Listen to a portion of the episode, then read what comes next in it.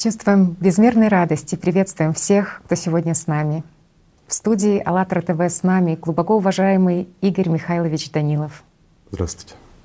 Игорь Михайлович, предыдущая передача «Шанс на грани» произвела небывалый резонанс, и прежде всего людей тронула глубина и серьезность сказанного и произнесенного. Но не обошлось и без случаев, когда некоторых людей заинтересовал и ваш юмор по поводу темы анунаков, потому что с нами в студии была тогда Жанна. Вот. Даже к серьезному иногда надо относиться с юмором. Без юмора скучно. Ну а тема анунаков, ну естественно, что на многих вот наших друзей могла зацепить. Но я думаю, те, кто в теме, те, кто понимают, ну, за анунаков имею в виду и вообще за инопланетных существ, те поняли нашу шутку. Ну, естественно, если помнишь, когда я сказал, что если бы было настолько все серьезно, то первыми бы, кто покинули эту планету, были бы анунаки. Ну, все же, кто понимают, те же прекрасно знают. Пока анунаки соберутся, и уже будут на совершенно другом конце нашей галактики. Ну разве это не смешно? Мне кажется, смешно. Сознание сейчас нарисует тоже. Не является ли отсутствие Жанны за столом поводом того, что… О, они такие расторопные, не переживайте, пока не соберутся, времени много. Это же извечная шутка, все же знают. Игорь Михайлович, тоже хотелось бы и поговорить на такую тему. Изучая историю, особенно историю приветствия людей в разных странах и в древности, и сейчас, проследили интересную закономерность. Когда-то мы в передаче «Жизнь» поднимали уже вопрос того, когда люди выражают духовное другому человеку, в частности, индийская традиция, когда говорят «намасте». И здесь тоже, что заинтересовало? Заинтересовала, во-первых, та суть, которую вкладывали люди, когда приветствовали друг друга в созидательном обществе, и то, какие произошли подмены сознания, как сознание подменило вот эти ключевые духовные понятия. Система перекрутилась. Но вот что тоже интересно, что в том же Иране мы находим, что люди, когда приветствовали друг друга, то они говорили друг другу, что ты должен быть радостен, будь весел. На Кавказе, в народах Кавказа о свободе говорилось, что тебе нужно побеждать, побеждай, будь свободным. Те же горцы Пальмиры говорили друг другу, что нужно быть в бдении, бди и не уступай системе. Ну, скажем, привычное «здравствуйте» всем, да? Ведь оно произошло от чего? От «здравствуйте», то есть будьте здоровы, здравствуйте.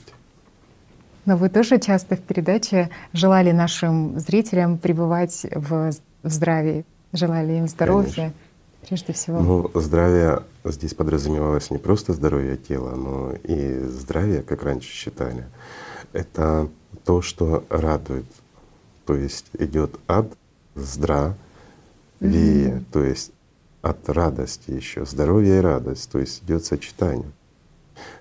И радость идет не от здоровья, а от внутренней свободы, от внутренней составляющей. И вот если мы посмотрим в историю, вот ты подняла сейчас интересную тему, что желали люди друзьям, знакомым, ведь все пожелания были духовной направленности. Потом они стали материальны. Ну, допустим, как «доброго дня» или еще что-то, да, то есть опять-таки «добрый день» вам. Это о чем говорит? Желают доброго, счастливого дня.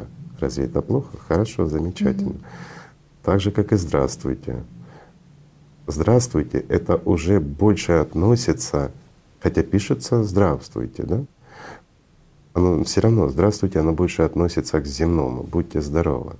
А вот уклон здравии, но в здравии здесь опять-таки мы видим подъем, да, и сочетание «ра», и это отсылка к кому? Отсылка к Богу.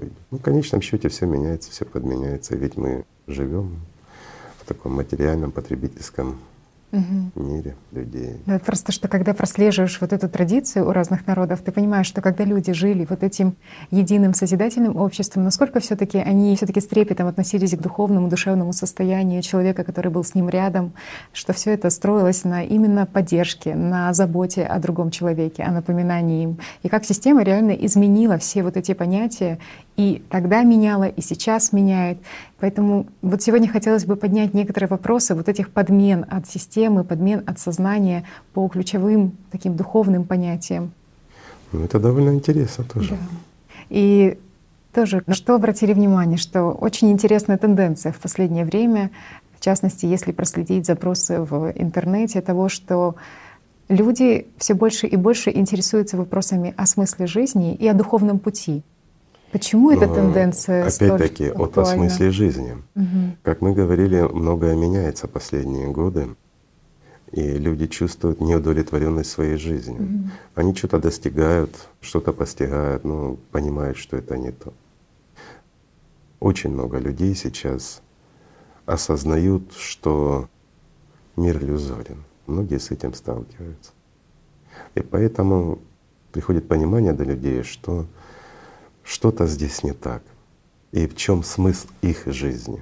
Ведь смысл в повседневной жизни — то, что раньше воспринималось как все — семья, быт, дети, все это дом, это все замечательно, это все великолепно и прекрасно, но не дает реализации вот именно той внутренней потребности. И вот люди остаются с этой нереализованной внутренней какой-то проблемой и ищут пути ее реализации. Тоже просто что интересно, что действительно, когда люди беспокоятся вот этими вопросами, вопросами внутреннего поиска пути, поиском вот этого состояния радости, потому что для многих очень важно как бы избавиться от страданий повсеместной сегодняшней жизни. Ну, опять-таки, а страдания — это что? Это результат сегодняшнего мироустройства. Это результат, скажем так, потребительского формата, который, как мы уже говорили в прошлых передачах, того, что 6000 лет человечество живет вот в угнетенном состоянии, угнетенном именно системой. Когда зверь начинает доминировать в обществе, а общество — это, если мы берем как единицу, то это доходит и составляющих, то есть до каждого человека. И люди чувствуют это давление, подавление, несправедливость. Даже те, кто совершают эти несправедливые поступки по отношению к другим людям, кто сеет зло, как говорится, и как бы и спит при этом вроде бы спокойно, но на самом деле он тоже страдает. Потому что люди чувствуют, что с миром что-то не так. Просто что интересно, какие все-таки ответы даются людям от наставников разных духовных течений относительно того, как людям достичь вот этого состояния любви, состояния радости. Потому что, естественно, во-первых, издревле говорилось, что это то состояние, которое постичь трудно, что это состояние, которое и объяснить каким-то понятийным аппаратом трудно. И тут система начинает играть в том контексте, что она говорит, что раз это трудно объяснить, значит, этого и сложно достичь. И делает из этого тайну некую… Ну, не тайну, просто, скажем так, люди пытаются от ума пояснить то, о чем не ведают. Вот оно и получается столь сложное, как современные науки с массой своих загадочных слов и никуда не ведущих. Ну, это все просто из-за отсутствия реального опыта у тех, кто рассказывает об этом. То есть не только устами до ушей доносить, а именно как вот в древности, да, то, что знали люди. Конечно. От души к душе. А это самое главное. Сердце к сердцу. Ну вот как ты говоришь, от сердца к сердцу. Если у человека идет от сердца к сердцу передача его внутреннего опыта, реального опыта, то и слова находятся, и пояснения есть. И человек, чувствуя такого человека, он невольно начинает за ним двигаться, если хочет. А если в человеке доминирует система, ну или, как говоря религиозным языком, он подконтролен бесом внутри, то его это, наоборот, отторгает, отвергает. У него возникает зло, ненависть к религиям или к тому, что рассказывают. Но таким людям тоже стоит задуматься, почему их так это все пугает, скажем так. И почему такая ненависть возникает внутри? От кого? Ну так же. Воспринимается как в штыки, да, вот эта принципиальность. Конечно. Некая от… Да, но многие сразу что мне вот с религиями, вот вы мне мозги пудрите, жизнь такая сложная. И сразу масса аргументов шаблонных от сознания, почему он так поступает. Ну и как некоторые говорят, вот у меня есть религиозные книжки, я вот читаю, я самый религиозный, я все понимаю. Угу. Чего мне рассказывать? Ну это касается всех религий, здесь нет разделений. И такие люди есть в разных концах планеты. Да. Но самое забавное, что и они чувствуют. И вот эта агрессия, которая идет от внутреннего зверя, она как раз и вызывается тем, что зверь чувствует прослабление поддержки самой системы его. Он чувствует, что система их бросает. Это интересно. Ну интересно, но это закономерно. Угу. Это же Игорь Михайлович. Но мы договаривались не пугать людей, поэтому тему дальше не будем развивать, вследствие чего это происходит. Угу. Это же, Игорь Михайлович, относительно того, какие вообще встретили такие рекомендации для людей, для того, чтобы они достигли вот этого состояния, скажем, чистоты внутренней, чтобы они достигли вот этого состояния глубинного, такого доверия этому миру, Вселенной. Ну как можно доверять этому миру и Вселенной? Это материальные структуры, они всегда конечны. Раз конечны, они борются за жизнь. Раз они борются за жизнь, значит, невольно они будут лживы. Логично. Угу. Поэтому довериться этому миру и этой Вселенной, ну это все равно, что самому себя обмануть. Доверие между людьми, да, вот простой вопрос. К примеру, пусть даже религиозного уклона организация, люди собрались, они занимаются вместе молитвенными практиками, еще что-то, и в них порождается доверие. Вот доверие в чистоте. Когда оно порождается? Когда они в действительности все стремятся к Богу, когда они доверяют друг другу как личности. Но разве можно доверить сатане? Вот простой вопрос. Нет. Если над человеком доминирует сатана, если он под контролем системе, как можно ему что-то доверить? Тем более самое ценное — свою духовную составляющую. Ну разве можно такое вот раскрыться духовно перед таким человеком? Нет, конечно. Почему? Потому что дьявол будет это использовать в своей выгоде. Но система играет на ключевых вот этих понятиях — доверие, наблюдатель. Конечно. Там, где нужно доверие, там она запирает неверием. Там, где нужно старание, она подменяет ленью. Там, где нужна любовь, она это замещает ненависть. И мы имеем то, что мы имеем. Угу. Мы имеем сегодняшний день и страхи перед завтрашним. Ведь каждый человек ждет вот этой большой любви. Можно ли ее найти, испытать вот это внутреннее состояние поисками во внешнем? Опять-таки, это же идет каждого свое понимание большой любви. Угу. Кто-то ищет свою вторую половинку. И для него это большая любовь, смысл всего его существования. Нашел, любовь прошла, оказывается, не та половинка, опять ищет. Ну вот какие-то у нас многодольные, что ли. Каждый ищет свои дольки, а не половинки. Просто нет в этом мире той любви, о которой мечтает наше внутреннее, наше сердце. Там, вот как говорят. Эта любовь есть в том мире. Но начинается она здесь. У людей есть этот внутренний поиск. Потребность есть в этом, конечно. Ведь люди знают и понимают. Вся беда в том, что люди в действительности врут себе или слушают слишком сильно свое сознание. А оттуда идет информация слегка искаженная и опять-таки в угоду материальной стороне человека. Поэтому здесь все как бы вроде бы система и упрощает, а на самом деле усложняет в десятки раз. И жизнь превращается в постоянную суету в поисках добычи чего-то. Ну, в общем, так прожигают жизнь люди. Вот то, что человек ждет вот этой большой любви, значит, он когда-то с ней уже соприкасался, каждый человек, он понимает, как она. Угу. Конечно.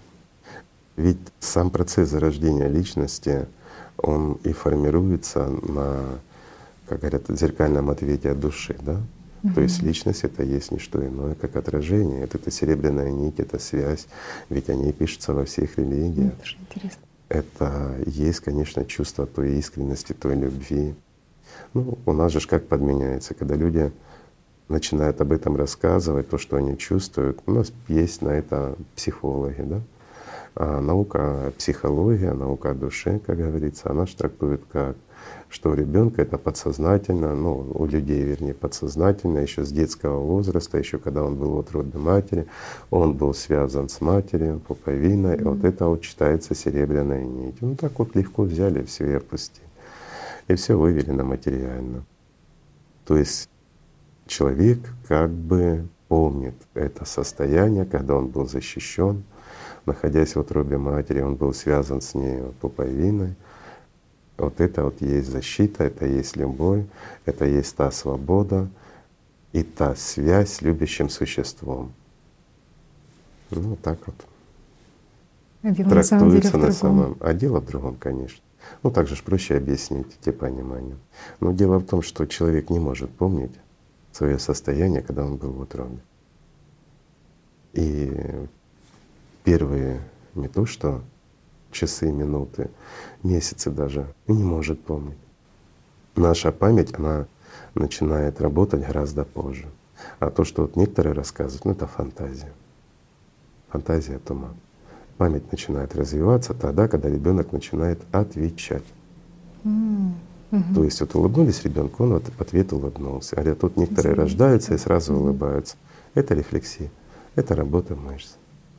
А вот когда включаются зеркальные нейроны, тогда начинает работать наша память. Если мы глянем, я, извините, немножко отвлекусь, да? Вот расскажу, почему это все, если мы будем смотреть с позиции, ну, древних наук, так скажем, мягко, чтобы нас не обвинили в чем-то. Человек имеет форму физическую, и человек имеет форму энергетическую. Энергетическая структура человека, она пирамидальной формы. Здесь тоже есть объяснение, почему. И вот когда он достигает своего, ну, такого духовного просветления, да, или слияния, как говорят, личности с душой, или освобождения, ну, по-разному это называют, но смысл заключается в одном. Он достигает жизни вечной, будучи еще здесь. То происходит трансформация самой энергетической структуры. Ведь ничего не происходит с ним физически. И порой сам человек этого не понимает. Просто вот как камень упал какой-то, да и все, и жить стало легче и проще. Ну, сознание, как собака, гавкать меньше стало почему-то. Она будет гавкать все равно, но уже как-то не так оно агрессивно. Ну, такие вот перемены. Порой ответы приходят нежданные на глубинные вопросы. Людей больше начал чувствовать. А также ж ничего не меняется. Как говорится, рога не выросли, хвост тоже, значит, не демон. Знаешь, как говорят, крылья не выросли, значит, не ангел, значит, ничего с тобой не произошло. На самом деле происходит трансформация, но на энергетическом уровне оно хорошо видно. Оно превращается из пирамидальной структуры в кубическую. Ну, тут тоже есть свои объяснения. Так вот, к чему я это все, друзья наши? Что когда ребенок рождается, у него есть форма кокона. Ну, такая яйцевидная форма. Даже не... И она начинает меняться. Не сразу. А раз она меняется не сразу, значит, памяти у ребенка не может быть. Почему? Потому что опять-таки мы отходим к древним религиям, в которых рассказывается о четырех сущностях, которые отвечают, вот, допустим, левая у нас за ложь, хитрость, правая за злость. Сущность — это что такое сущность в данном случае? Это не значит, что какой-то живой объект, что-то еще что-то. Это называют одни из стенок пирамидки, да? Вот, пирамидальная структура на аналитическом плане. И вот одна из сторон, но которая имеет контакт, скажем, с более тонким миром, она действительно есть. И вот люди друг друга могут чувствовать без сотовых телефонов, могут связываться благодаря, скажем, работе, к примеру, той же одной из сущностей. Не будем вдаваться в магию, чтобы людей не сбивать с толку, а то что начнут баловаться, да, там посылать свои сущности, рождать фантомы какие-то. Ну, у нас так работает. Так вот, за память у нас отвечает задняя сущность. Она имеет возможность смотреть и вперед, то есть проскания, и имеет возможность, скажем, запоминать все наши действия. Она непосредственно связана с нейронной группой головного мозга, то есть с первичным сознанием и с нейрончиком. Любая информация, что бы мы ни видели, что бы мы ни слышали, она у ней хранится базово. Это то, что опять-таки называется подсознанием. Подформа одна из форм подсознания. Если человека ввести в трансовое искусственно вызванное состояние, то есть гипноз, то в принципе человек может вспомнить дословно все, что он слышал, все, что он видел.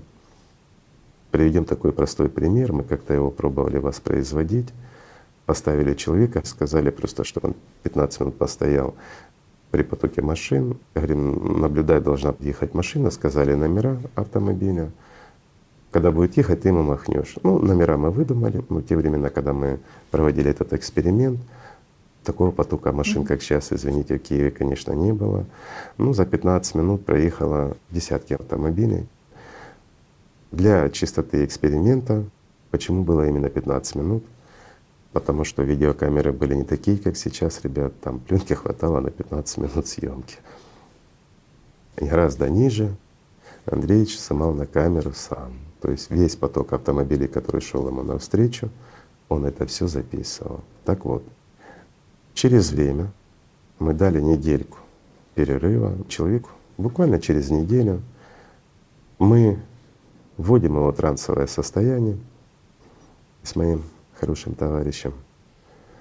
И вот он начинает у него спрашивать элементарно цвет машин, номера автомобилей и тому подобное. Так вот, ни одной ошибки.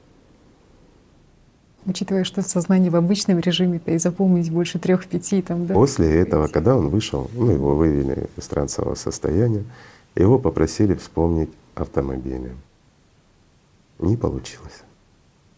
Почему? Опять-таки большой поток информации, он запирается на уровне первичного сознания. Если человек тренируется, он может что-то запоминать, может расширять, но до мелочей все хранится в нашем подсознании. Тогда модно было украшать автомобили, кисточки. Ну вот если, может, кто-то из друзей помнит, такие вот, как на ковре кисточки висели, и вот по кайме лобового стекла их вешали, так, как коврики автомобиля были, всякие висюльки были. До количества вот этих кисточек. То есть память у человека колоссальна.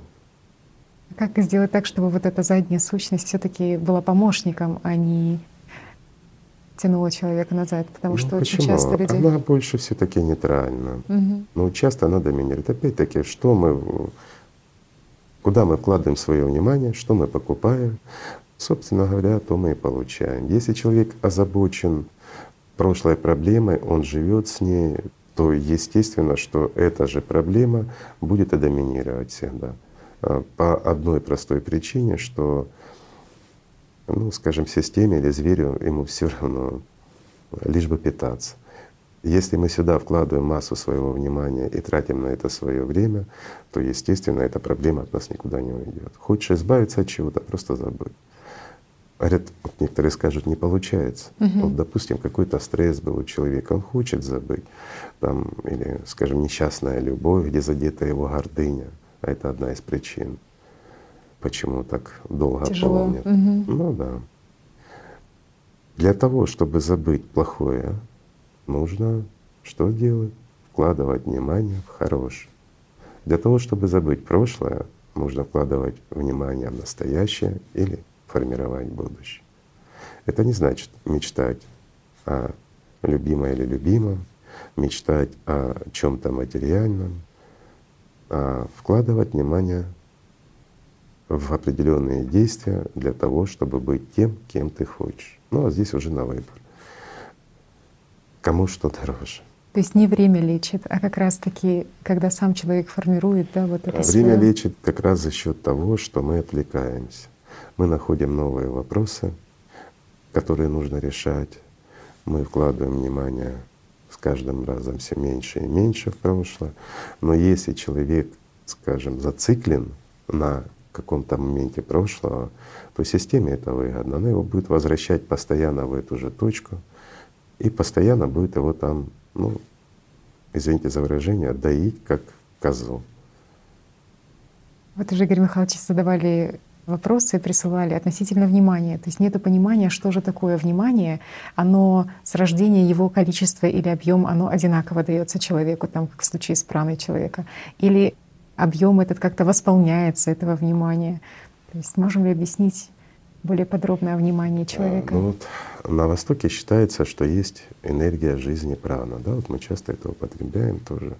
Прана. Прана. Что такое прана? Вот если мы подойдем и возьмем это как энергия жизни, это и есть производная от АЛЛАТа. То есть или то, что, во что трансформируется АЛЛАТ, и это и запас жизненной энергии. Человеку наделено ровно столько, сколько наделено от рождения до смерти. И вот почему, ну мы немножко сейчас опять-таки, извините, углубимся в метафизику, ну, всякую бесовщину, как хотите это называйте, ну так необходимо. Вот есть такие, скажем, существа, по-другому их людьми-то не назовешь, вот как кондуки, да? Просто, ну это более известно.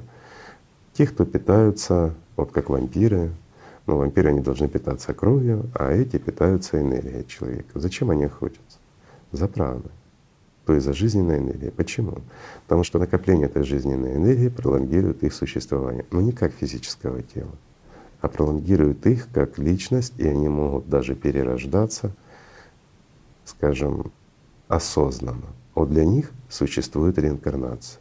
Почему? Потому что он приходит в этот мир, в новое тело со своим багажом, со своей памятью, со своими знаниями, со своим опытом и с добавочным количеством праны для нового тела. Вот. Скажем так, вместо души вот появляется вот такое счастье. А внимание, сила внимания, она… Так вот, сила внимания, я же подхожу потихонечку. Сила внимания — это есть не что, как опять-таки эквивалент той же праны. У нас прямо пропорционально на каждое мгновение нашего существования есть и определенное количество той же праны. Это как, скажем, бензин для двигателя или как электричество для электромашинки. Вот батарейку вставил, вот столько она проедет. Вот этот запас электроэнергии, который находится в маленькой батареечке, которую мы вставили в электромобиль, вот это и есть прана, которая вот позволяет автомобилю проехать какой-то определенный промежуток времени.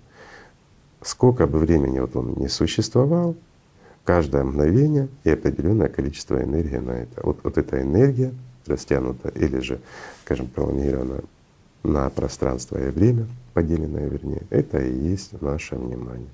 Вот многие скажут: ну как, вот если я ничего не делаю, лежу, я ж внимание не вкладываю. Вкладываешь. Еще как вкладываешь. Даже больше того, мы это тратим силу, когда спим. Мы ее тратим. Вот интересно, что система культивирует вот эту лень в человеке, якобы для сохранения вот этой энергии, да? То есть про вот это состояние некой ленности. Нет, когда мы ее не распределяем туда, куда надо, если мы в это время не направляем наше внимание на контакт с миром духовным, если мы не созидаем, если мы, скажем так, не находимся в любви и счастье, мы никогда не находимся в любви и счастье, если мы не в контакте с миром духовным. Мы тогда находимся в иллюзиях, которые нам замещает сама система через наше сознание опять-таки. И вот здесь опять-таки левая сущность играет огромную роль, и задняя тоже, ну вот исходя из древних религий, скажем, или науки древней. И получается, что мы как Личность воспринимаем ложную любовь временную, мы всегда озабочены, всегда нервируемся и тому подобное. Но вот здесь, сейчас я отвлекусь, когда мы едем на автомобиле, мы тратим энергию. Если мы едем с определенной спокойной скоростью, не совершаем резких маневров, резких ускорений, у нас есть средняя затрата энергии. Как только мы начинаем газ, тормоз, резкие перестроения, резкие ускорения, мы тратим энергии намного больше. Я думаю, среди наших друзей много автомобилистов. Неважно, на чем вы ездите. На автомобиле с двигателем внутреннего сгорания или на электромобиле, что электроэнергия, что горючие смеси в вашем бензобаке вашего автомобиля, они тратятся ровно так же, как тратится прана в вашем энергетическо-биологической конструкции, скажем так. Когда мы нервничаем, когда мы переживаем, мы что делаем? стареем. И мы часто видим, есть люди спокойные, уравновешенные, они менее подвержены эмоциональным стрессам, они находятся больше в любви, не зациклены на себе, они выглядят всегда здоровее, моложе. И мы видим людей эмоциональных, которые подвергаются перегрузкам, у которых есть мечта, они вкладывают свое внимание. Допустим, давайте возьмем тот же спорт, настоящий, серьезный спорт. Что происходит? Люди горят. То есть вот горит человек. Что значит? Больше тратит энергии. Опять-таки больше вкладывается внимание, расстояние, которое он должен преодолеть в пространстве в течение определенного времени, оно ограничивается. То есть он не может пройти с одной точки в другую точку. Ну, если по пространству, по времени, время сокращается, пространство проведено увеличивается, но сжигается энергия как раз гораздо больше. Или, упрощу пояснение, человек, к примеру, на 2 литрах бензина, да, или там на киловатт электроэнергии, если электрический двигатель, может проехать с точки А в точку Б, скажем, на расстояние, ну, давайте пофантазируем, там 50 километров. Но когда он выполняет зигзаги, ездит с ускорением, он проезжает не 50 километров, он останавливается в точке В или С, которая будет соответствовать там 40 или 30 километров в зависимости. Ну, тут такое вот сокращение идет в человеческой жизни. Не только, скажем, в духовном плане он тяжело пробиться, но и в физическом плане он тоже проигрывает. Не успевает. Да, запас жизни или запас праны, он рассчитан гораздо больше, чем среднестатистическая жизнь человека современная. Гораздо больше. Вот тоже интересно, Игорь Михайлович, всегда, когда вы рассказываете и о таких, скажем так, новых понятиях, порой как серебряная нить, когда-то вы делились, да, что есть такое понятие. Ну как это новое? Оно ж не новое, оно было известно Бог знает когда. Просто что очень всегда интересно расширить вот эти понимания и углубиться, и поискать информацию на этот счет. И тоже, как интересно действует система, потому что встретилась и про серебряную нить, которую называли, и серебряная цепочка, и световая спираль, светящаяся лента. На Востоке очень много об этом говорится. Но к чему все-таки система подводит?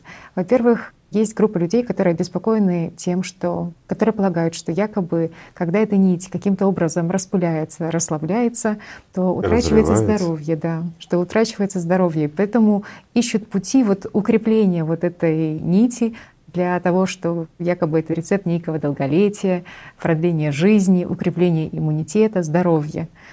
А у нас же, смотри, как система, она все, что должно быть направлено на духовное, она переворачивает на материальное.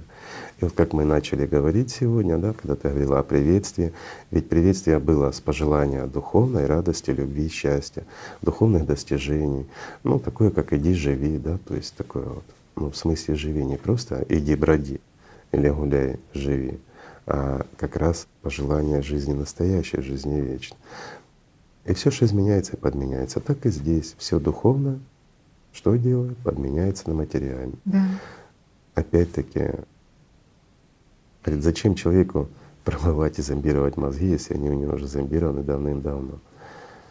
Это же что люди как бы направлены на и осознают, что она должна быть толще, что она должна быть шире. Правильно они говорят. Да, что нужно быть ближе. Опять-таки, ближе к телу ментальному, как они считают, вот, к физическому. И вот здесь пошли подмены и изменения. А это всего лишь банальная физика. То есть если мы смотрим по строению человека, да, которое отображалось еще Бог знает когда, и даже в некоторых петроглифах можно найти структуру человеческой энергетической конструкции, почему личность это не является частью физического тела, душа тоже не является частью физического тела. Почему? Человека разбирают на молекулы, как говорится, уже там на каждую клеточку, а души найти не могут. Нейрофизиологи, извините, изучили мозг от и до, и они до сих пор величайшие умы не поймут, как же она работает. Видят, что видят? Зарождение картинки, реакцию определенной группы нейронов на картинки. Но опять-таки они могут видеть и посчитать возбуждение 20 нейронов или 200 нейронов. Но они не могут объяснить. Те же самые условия, тот же самый человек. Он переводит взгляд с треугольника на яблоко, и у него загорается, к примеру, 200 нейронов. Ну, когда считывает. В следующий раз, когда он переводит с треугольника на яблоко, у него уже загорается 150 нейронов. И что послужило вот этим переводом, и почему больше или меньше происходит возбуждение нейронов, ответить не могу. И много таких понятий вот у нас устроено уже, говорят, телепатические аппараты, которые позволяют человеку уже смотреть на экран и мысленно управлять, скажем, движущимися предметами, там, играть в тетрис, какие-то вот простые элементарные действия. Это несложно, абсолютно несложно. Почему? Потому что действительно даже картинки можно снимать. Если, к примеру, вот, человек представляет тоже яблоко. Яблоко зеленое, яблоко красное. Оно будет отличаться. Практически один и тот же отдел возгорается, но добавляются следы определенные. Поэтому это картинки, которые возгораются в голове, и их можно считать. Это несложно. Можно считать, если человек будет думать картинками. А мы понимаем, что мысли, которые у нас приходят, разворачиваются, они тоже приходят картинками. С одной стороны, это позволит, если человек будет медленно думать и лишь образами, ну, что-то снять с головы у него получится. Но дело в том, что мысль зарождается и приходит человеку не по его воле. И человек не управляет этим процессом. Он может лишь финансировать своим вниманием, своей праной какое-то течение мысли. Но она всегда начинает рассеиваться, ему нужно прикладывать усилия, чтобы загнать их обратно. Или же человек, который, ну, скажем, занимается решением какой-то задачи поставленной. Он сосредотачивает все свое внимание, он начинает об этом думать, складывать, ну, к примеру, решает арифметическую задачку. И вот здесь действительно с помощью этих датчиков можно считывать, где какая цифра или еще что-то. Но достаточно человеку отвлечься, и все эти датчики не работают. Почему? Потому что сочетание, комбинация, они ломают все схемы. Для того, чтобы это работало, человек должен быть четко сосредоточен, и вот должна работать вот именно эта группа нейронов. Поэтому не все, но так просто. Даже, Игорь Михайлович, касаемо вот тоже медицины и группы нейронов, ведь люди тоже, когда хотят справиться с этим состоянием некой душевной боли, то они прежде всего, конечно же, обращаются либо в религии, но там, в принципе, говорится о том, что… Я извиняюсь, как раз вот не договорили мы. Так вот, касательно той же серебряной нити.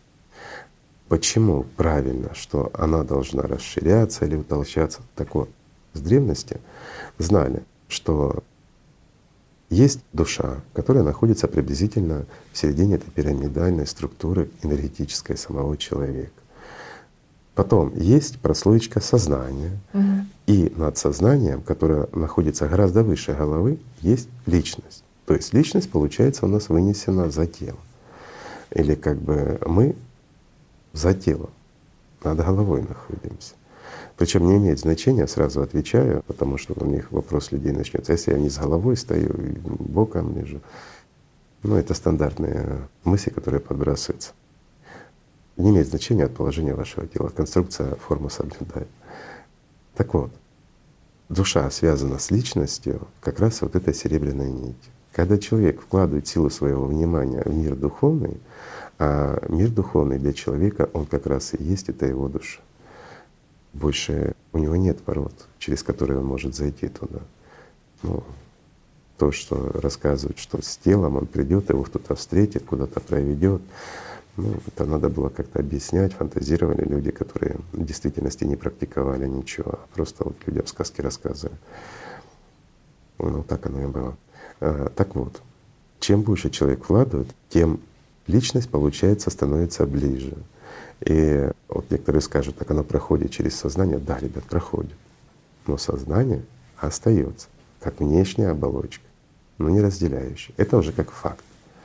Поэтому собачка гавкает меньше, но гавкает. Все равно ты ее слышишь. И вот когда идет вот этот процесс сближения, то естественно, а что такое серебряная нить? Это своего рода, ну, скажем, давайте ее назовем как трубочка, да, через которую идет свет от души. Ну, это чтобы понять, опять, ребята, это ассоциация просто для понимания.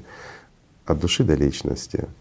Личность отражается опять-таки где? В материальном мире, в этом надвержии, как в зеркале, и формируется такая вот часть, которая связана опять-таки с нейронами головного мозга, с первичным сознанием и вторичным сознанием. ну, через первичное опять-таки. И вот здесь получается, чем личность ближе к душе, тем трубочка расширяется, света становится чего? Больше. Вот мы представим, давайте тонкую, скажем так, трубочку, через которую мы подключаем кран. Открываем кран, вода течет по тонкой трубочке. Чем толще трубочку мы делаем, тем больше объем воды проходит.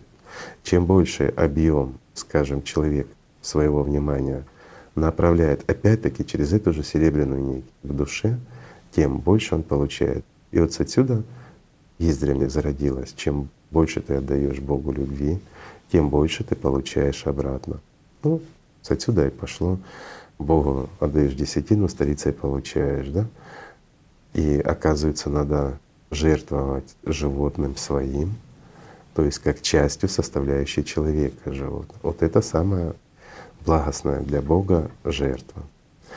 И, скажем, свое внимание нужно вкладывать именно в духовное развитие. И тогда старицей ты будешь возвращать. У нас что сознание сделало? Перекрутила. Угу. Мы должны прийти, десятину отдать. Опять-таки, почему десятина? Десятина — это все перевернуто. Мы говорим, когда человек идет по пути духовному, и об этом опять-таки знали даже в древних религиях. Когда мы идем по пути духовному, мы должны, ну, 80, а вообще в идеале 90% внимания, своей силы мы должны направлять на радость, на счастье, на любовь, на жизнь. 10% мы должны оставлять здесь, на мирское. Что сделали? 10% от своего дохода ты должен приносить и ложить в храм, да? Это как бы ты отдаешь Богу дань, и Он тебе как бы старицей должен отдать. Кому и что жрецы возвращают. Угу. Потому что ты ж не отдаешь Богу, ты ж отдаешь жрецам, людям, таким же, как и ты. Но с другой стороны, поддерживать храмы надо, потому что это естественно, это места для верующих, это очень важно. Но, ребят, я не говорю, что не надо там поддерживать, надо. Это для верующего человека это второй дом, где он приходит пообщаться на духовные темы. Опять-таки, если его не поддерживать, то банально там будет холодно, не будет электричества, да и вообще здания не будет. Где вы будете собираться? Это все нужно, это все важно тоже. Это дань традиции, это удобство общения. Религии — это наши культуры, забывать их тоже нельзя, это тоже важно. Но опять, ребят, вот без всяких, если вы действительно стремитесь к Богу и чувствуете в этом свою необходимость, то должны понимать, что сказки сказками — это, знаете, это как вот, ну, вот в детских садиках сказки читают, развлекаются. Это замечательно, это великолепно. Но есть и жизнь настоящая. Она выходит за пределы, ну, такого сказочного мира. Угу. Так вот, система подменяет, я возвращаюсь, извините, отвлекся, подменяет даже такое понятие, как бы жертвоприношение, понятие, куда уделяем мы 90%, куда десятину и все остальное.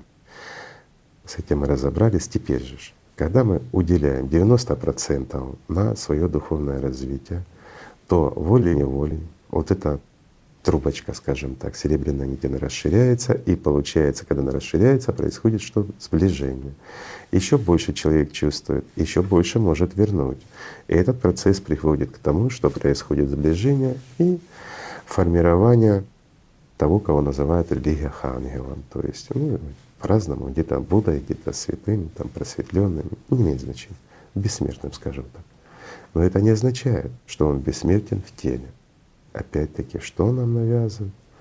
То, что ты будешь бессмертен в теле, что в конечном счете пройдет какой-то день суда, и ты воскреснешь из праха.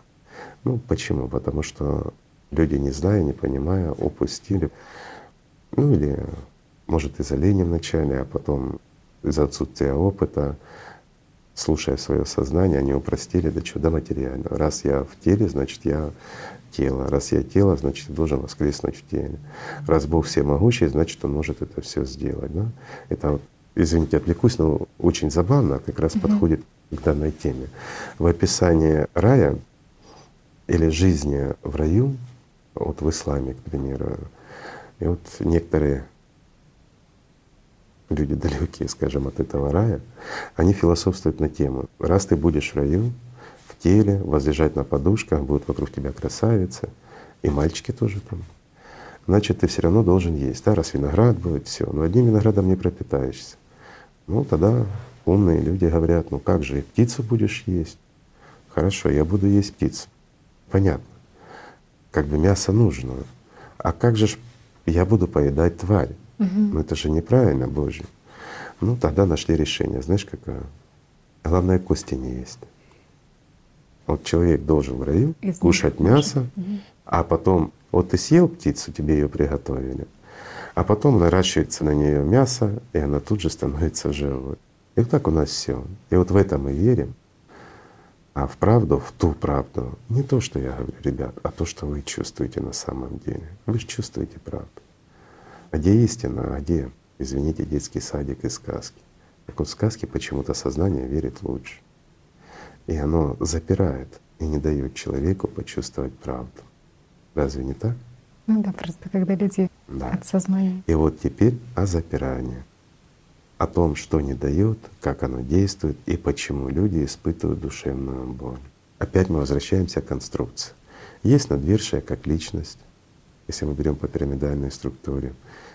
И есть душа в центре. Между ними есть сознание промежуточно, и через это сознание проходит серебряная нить. И вот когда идет активация сознания, давайте представим нашу трубочку, которую мы открывали, подсоединив к крану и пропускали через нее воду.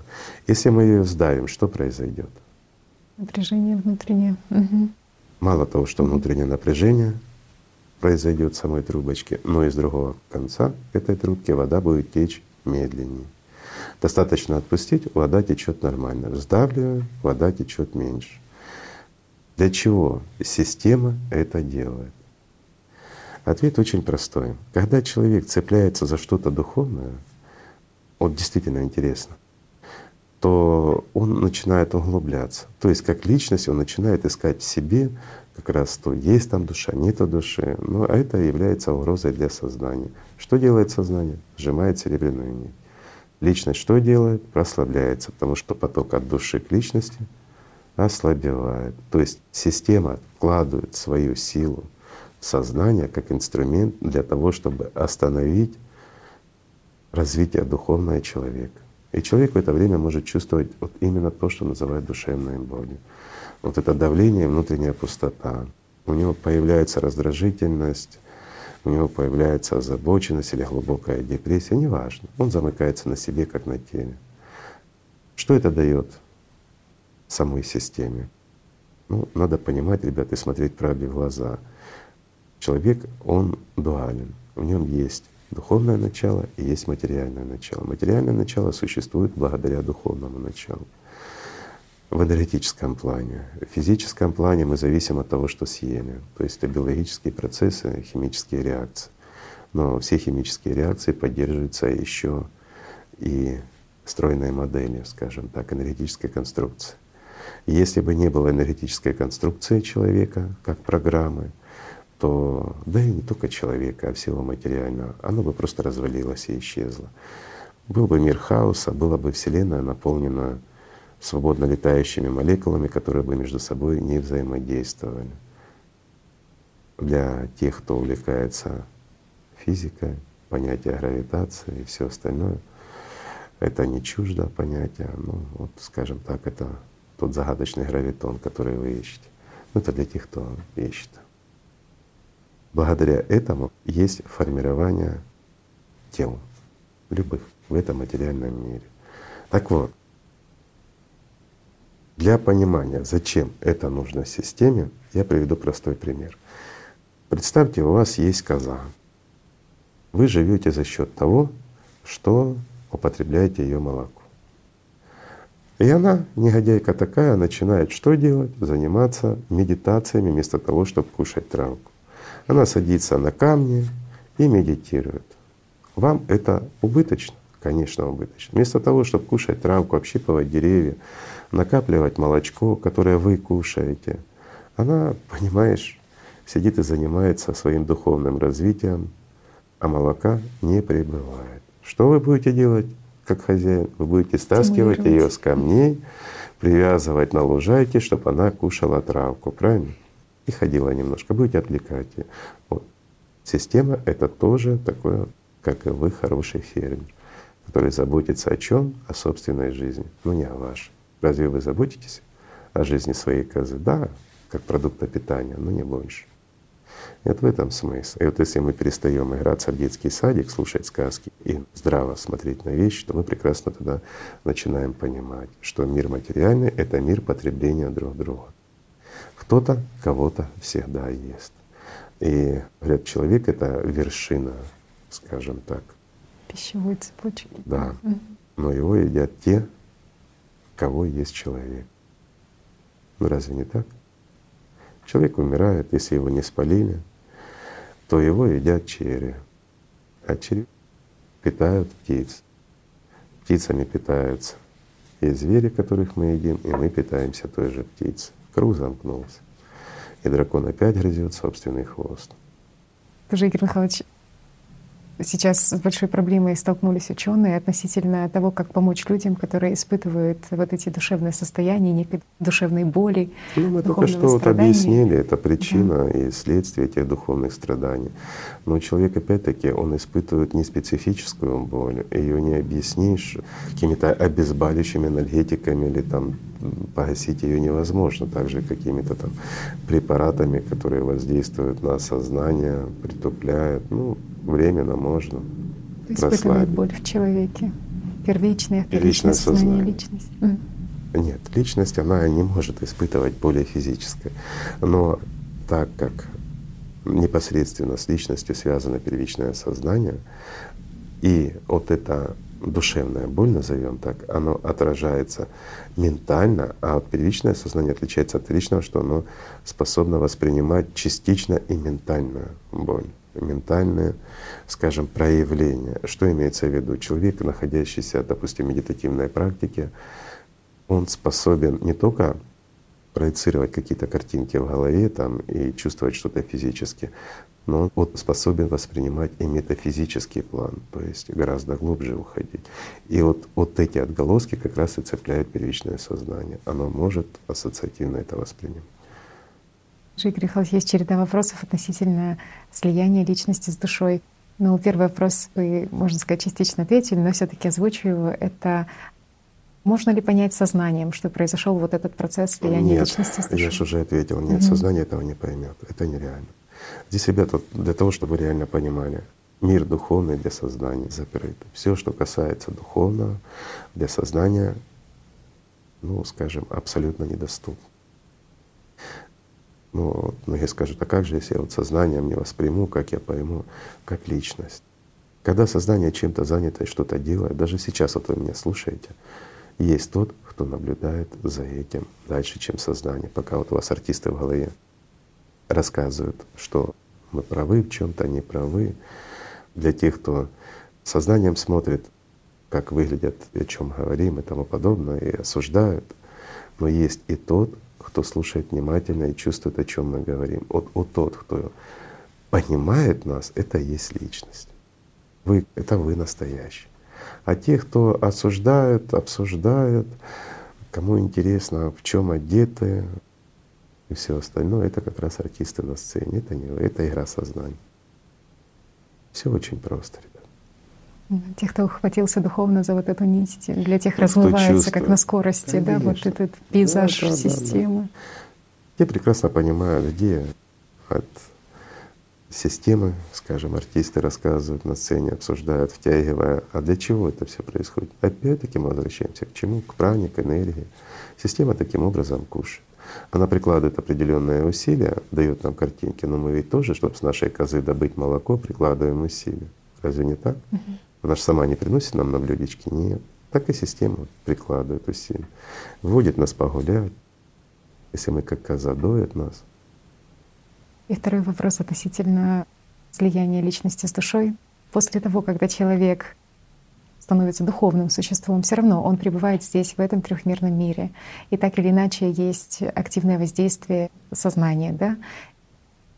Вопрос такой. Это необходимый инструмент. Да. Вопрос такой: может ли человек, поддавшись на уловки и провокации системы, утратить свою духовность, стать, так сказать, падшим ангелом, как это говорится? Угу. Если человек духовно освободился, то он уже никогда не станет падшим ангелом. И вообще сама теория падших ангелов, ну, это способ объяснить все сложности этого мироустройства. Ну, к ней можно вернуться чуть позже, а сейчас скажу, что когда человек в преддверии, ну, давайте назовем так, он же вот приближается как личность там в душе, или же там оперяется как ангел. Ну, в общем, пока он еще не стал Будда, или как вот называть, просветленным, а только так вот просветляться начал, вот тогда он может еще упасть. Но когда он в действительности стал ангелом, конечно, нет. Над ним власти уже нет самой системы. Это процесс невозможен. Ну а теперь вот зацепили, да, о падших ангелах. Может ли ангел упасть? Ну пока он в теле, споткнуться и упасть вместе с телом может. Но извините, это падение тела, а не схождение ангела с небес на землю, ну, в плане предательства Бога и служения сатане. Ну это сказки. Зачем, скажем, ангелам падать, когда у системы своих легион сознания? Как минимум 2 на человека. А это можно ли посчитать легион дьявола? Ну, вопрос такой раньше был больше риторический, да? А сегодня можно с пониманием того, что вот мы объяснили, посчитать. Но только это касательно этой сферы, не больше. Мы говорили даже в прошлой передаче, что таких планет, как мы, их миллиарды. Это только в нашей Вселенной. Игорь Михайлович, а вот как людям на вот этом пути защититься от системы? Как защитить личность от системы, что является щитом? Вот здесь, понимаешь, есть парадокс звучания. Как людям защитить личность? А личность — это кто? Это, извини, ребенок твой, тебе надо, или котенок, которого тебе надо защищать. Пока человек не поймет, что личности того он не может защитить. Вот человек готов мир спасать, жизнь отдать, а познать себя он не готов. И вот первое, с чего начинается, это самопознание. И первое, что опять-таки мы объясняем, рассказываем, опять это не только мы, это испокон веков было первое, что это как раз способы защиты. Пока человек не обретет щит и не научится защищаться, никто ему меч не давал. Потому что нападать он может на систему лишь тогда, когда он в безопасности. То есть прямое противостояние самой системе человек начинает после того, как осознает, что он личность. А как по-другому?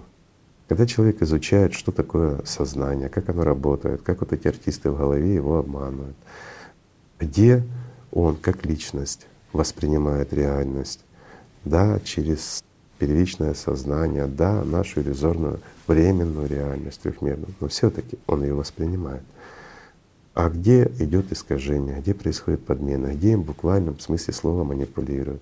Если человек этого всего не познает, то раскрыться, а ведь многие этим манипулируют, это действительно серьезная тема. Можно ее, кстати, раскрыть. Я думаю, нашим друзьям будет интересно. Если человек раскроется до обретения элементарных, ну, скажем, понимание, кто он, и возможности защищаться, то он будет уязвим перед самой системой еще больше, чем есть. А когда человек осознает и понимает, то есть он учится осознать, кто он, а не научившись и не поняв, что ты личность, кто ты, где ты, находишься в этой всей конструкции, в этом молекулярном наборе, да, скажем так, то человек не сможет и духовно развиваться. От того, что человек будет повторять мантры, от того, что он будет выполнять молитвы, медитации, ну и как бы мы это ни называли, ходить по кругу, стучать в бубен, ничего не изменится. Вот по факту. Простое, элементарное, ну, выполнение какой-то обрядности своим сознанием, да, оно может впечатлять, может как-то вот настраивать или возбуждать, скажем так, наше сознание, вызывать эмоции, но духовного пути этому каким образом оно приведет? Да никаким. Для того, чтобы человек стал духовно свободным, нужно элементарно познать, кто ты. Это первое. Познав, кто ты должен познать, что врага своего, кто и как тобой манипулирует. Но когда человек осознает, где действительно он воспринимает, а ведь личность она не воспринимает мыслями, какими-то доводами или еще что-то. Сознание мыслит категориями каких? Какими? Это всегда какие-то доводы. А личность воспринимает целостно. Причинно-следственные связи для нее — это единый процесс. И вот пока человек не научится и не освободится от вот этих навязанных шаблонов сознания, он духовно, собственно говоря, и не может духовным заниматься. Он будет заниматься пародией иллюзии. Но когда он это умеет, и он понимает, где мысли хорошие положительные мысли не от личности, ребят. Та же система для того, чтобы личность не отвергала и не видела, она вынуждена давать и хорошее, и плохое, нужное и ненужное. Ну, маскируется таким образом. Мы ведь тоже заботимся о своей козе, да? Мы выводим ее на травку, мы ее чешем, мы ее моем. Но мы же ее и едим. Так и она с нами поступает. То, что мы о ней заботимся, чешем, выводим, это хорошо. А то, что мы отбираем у нее молоко, а потом мясо и шерсть, ну, для козы это не очень хорошо, для нас хорошо. Так вот, чтобы не стать козой для системы, человек и должен изучать, как воздействует на него мысль, на него как личность. Первое, он понял, что он личность. Второе, как им манипулирует система и что она вообще есть. Ведь многие этого не понимают и не верят в это, что как это система, какая-то моя мысль, что хочу, то и ворочу. Но это уже установка козы, скажем так. А когда он понимает, что да, мысли не мои, здесь манипуляция идет, система нас может стравливать, ссорить и тому подобное, для чего это все делается, то он может этому противостоять. То есть у него возникает жгучее желание поссориться с другом. Он этого не делает. И происходит уже что-то более хорошее. Да? Или, скажем так, веревочка подпиливается на колышки, которым привязали козу. Да? То есть, ну, такие элементарные понятия. А обретя определенную степень свободы, когда человек свободно контролирует и понимает врага своего, вот тогда ему не страшны ни кондуки, ни ведьмы, никто. Никто не может воздействовать на него. Потому что он знает, что он личность, он чувствует и знает, что такое мир духовный, а остальное для него подконтрольно. Тогда что? Он в безопасности. Но тогда, понял, осознал и прочувствовал, он может что делать? Помогать другим. Ну, скажем так, на уровне опять возвращаемся к нашей козочке. Освободившись сам, он может подойти до другой козочки, перегрызть веревочку и освободить ее. И таким образом, глядишь, Гринпис восторжествует, да? Все животные будут свободны. А ведь большим количеством коз можно и медведя освободить. Вот, шутка, говорили, конечно, что, но это правда. Да, что человек может направить всех этих бесов уже против самой системы. Обязательно, как же. А в этом и смысл. В этом и смысл — поработить беса. Потому что по факту он является частью системы, конечно, является частью системы, но он живет за счет того, что ты его кормишь. Как только человек духовно освобождается, ведь система не забирает сознание обратно, как свою часть. Нет, вот эта вот энергоинформационная структура, она просто, извините, утилизируется, скажем так.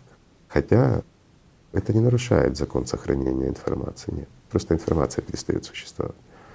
Она существует благодаря электричеству, скажем, которое даёт как раз прана человека. А прана существует благодаря тому, что существует АЛЛАТ. АЛЛАТ, ну здесь понимание, прана. Прана — это энергия жизни, АЛЛАТ — это то, что создает и держит весь этот мир, то, что формирует этот мир. Это энергия вообще жизни и существования всего. АЛЛАТ — это сила Бога. А вот этим щитом от системы является свобода личности. Конечно. Само осознание, что ты свободен, что ты личность, что ты не сознание, что тело — это временная твоя конструкция, как инструмент. Вот если ты садишься в автомобиль, ты ж не автомобиль. Понимаешь, когда ты заехала в ямку, ну, если человек себе сильно ассоциирует с этим, да, он может почувствовать, что ногой ударился. Ну, по факту, ну это ж колесо, это ж не твоя нога. Интересно, что ведь в разных религиях как раз-таки рекомендуют и говорят о открытости одного человека другому человеку, о том, что нужно любить другого человека, любить весь мир, любить бабочек, птичек. Вот. Ну, когда любить другого человека, это еще понятно, но когда любить и бабочек, и птичек, и травки, и все остальное, вот здесь становится непонятно. Уважать и воспринимать достойно, как мир, который был создан, да, Богом, ну, мы можем сохранять его, беречь, но это понятно. А вот скажи, за что мне любить мухомор? Простой вопрос. Или, скажем, того, кто его ест, ну, в частности, лося. Кто сталкивался в лесу с лосем, вот глаза в глаза? Я сталкивался. И честно скажу, любить мне его было некогда. Я бы не успел. Слава Богу, что он меня не успел. Вот и все, вот правда жизни. А все что-то подменяется, а что рассказывается и трактуется, что все есть творение Бога. И мухомор — творение Бога, извините, и лекарство, и яд, таковыми их делает доза. Да? Мы должны любить и яд, мы должны любить и лекарство. Вот это вот как раз и создает сама система эти установки. Она же их пропагандирует для людей, которые ищут мир духовный, как к нему прийти в поисках. И она же создает эти установки еще как преграды для тех, кого она, ну, полностью контролирует. Вот простой пример. Достаточно заговорить со многими людьми о духовном, как у них возникает что? Резкое отторжение. Сразу, что вы нас учите и тому подобное. Я знаю, как жить. А вопрос простой: а для чего человек в этом мире? Для того, чтобы, ну, просто вот жить как обезьянка или как другое животное, просто отжить, отбыть, размножиться и уйти? Разве для этого создан этот мир? Разве для этого создан человек? Вот религии в некотором смысле они правы. Этот мир создан для человека, но он же и усложнен для самого человека. Опять-таки, возвращаясь к древним религиям, да, мы с чем сталкиваемся? Мы сталкиваемся с тем, что люди сами попросили тело, сложный мир и сложный путь. Для чего? Когда они приходят как зрелое существо, они становятся равноправными, да? Они не приходят в детский садик мира духовного. И им не надо тратить время, они становятся равноправными. Ну вот теперь… Чем опасна такая открытость людей перед системой? Ну, когда человек от души начинает раскрываться перед всем и вся, скажем так, приведу простой пример. Мы для системы корм, или того, кого называют дьяволом. Он проживает, или она, система, проживает нашу жизнь за нас. Мы отдаем себя, вместо своего духовного спасения и обретения жизни вечной, мы длительно пролонгируем существование самой системы таким образом. Если мы переведем это в ассоциативный пример, то давайте представим, что наша коза, она у нас сегодня героиня, как я понял, она подходит, мы валяемся на диване, ничего не делаем, она залазит на тумбочку, начинает лапками сдавливать свои молокосодержащие органы и просто нам в рот вот это вот посылает молоко. Мы даже не шевелимся, да? Ну, здорово же. Вот она аналогия такая. По-другому не скажешь. Так и мы, получается, кормим систему, ей даже уже напрягаться не надо, дала установки. И мы являемся козой, которая сама доится нам прямо в рот. Только мы доимся прямо в рот самой системе. И в это время мы не живем. И пока мы есть не что иное, как корм для системы, мы жить и не будем. Тоже Игорь Михайлович часто рекомендует о том, что человек должен пребывать в состоянии осознанности. Вроде как состояние такое хорошее, но что говорят, что такое осознанность? Что ты вот в каждом своем шаге должен осознавать, как ты ступаешь шаг, да, как ты вдыхаешь, выдыхаешь. А кто об этом говорит? Люди далекие от действительно практических пониманий, что такое духовность вообще и как ее достичь. И все отводится к чему? К дисциплине ума, к осознанию всех действий, которые бы ты ни делал. Ведь по факту о чем говорилось и о чем говорится, и о чем говорили все пророки. Смотри, что и на что тебя толкает дьявол. Смотри, где ангелы в твоей голове, а где демоны? И вот выбирай, кого слушать. С кем поведешься, того, говорит, ты наберешься, или тем и станешь. Разве не так? Так. А что трактуют эти граждане? Система подсказывает людям, что ощутить состояние вот этого глубочайшего доверия они могут лишь тогда, когда они будут находиться в осознанном состоянии здесь и сейчас, а следовательно, система предлагает им наблюдать за тем, как они делают вдох-выдох, что вдох и выдох — это маленькое рождение и маленькая смерть. И познав и осознав это, ты… Ну это все равно, как мы говорили, контролировать каждый свой шаг, да? Ну есть, да, некоторые учителя, скажем так, но точно не от мира духовного, которые как раз утверждают, что вдох — это есть микророждение, а выдох — это есть вот микросмерть. То есть и человек постоянно рождается и умирает. Это как мерцание такое, которое происходит в самом человеке, жизни и смерти. Как бы находится он на грани. Ничего могу сказать, но философия, которая в действительности запутывает людей. Взаимоотношения мира духовного с человеком как личностью, оно, ребят, очень простое и открыто. Все очень просто. Нет никаких сложностей, нет никаких, ну, таких вот сложных задач. Не надо тебе бежать в горы, особенно если человек старый, да, больной, ему надо лезть на вершину горы, чтобы там голому в мороз сидеть в медитации и сушить на себе мокрые простыни, иначе по-другому он не спасется. Ну это же бред. Так же самое и все вот эти вот контроли вдоха-выдоха. Ну дыхательные гимнастики — это хорошо. Для здоровья, может быть, если они правильные. Но к духовному спасению не имеет никакого отношения.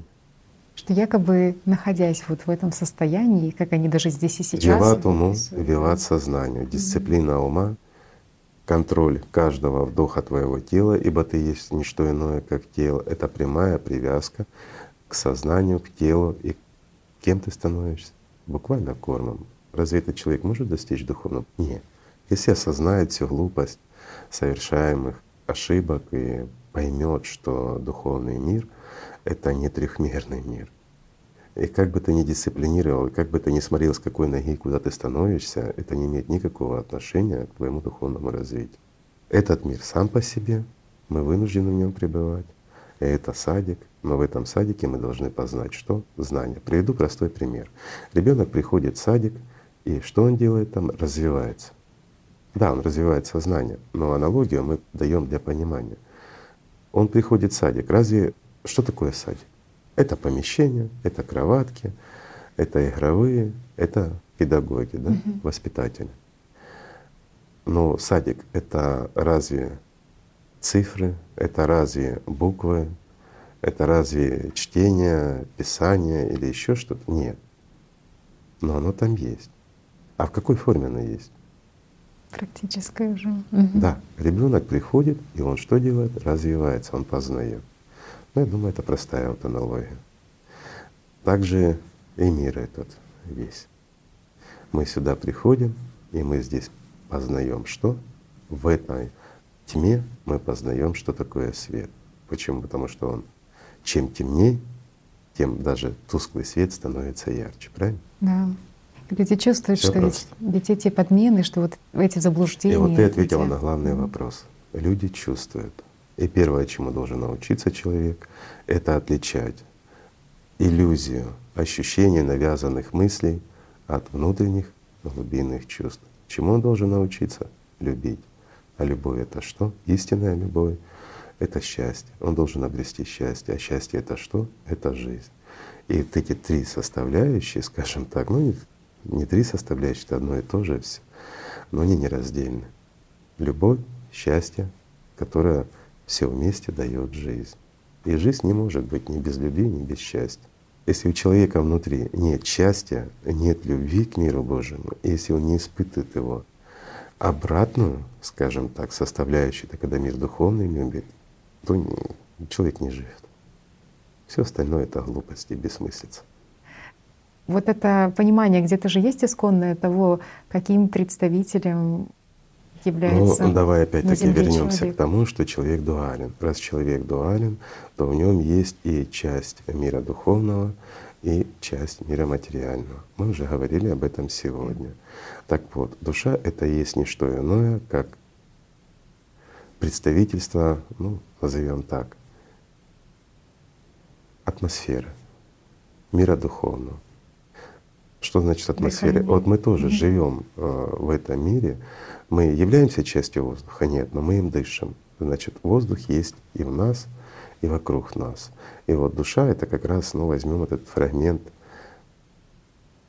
как его назвать-то, территории, воздуха, который вкраплен в этот мир с мира духовного. Но он находится опять-таки не в материальном плане, а в энергетическом, духовном, да? Но уже есть вкрапление в мир материальный.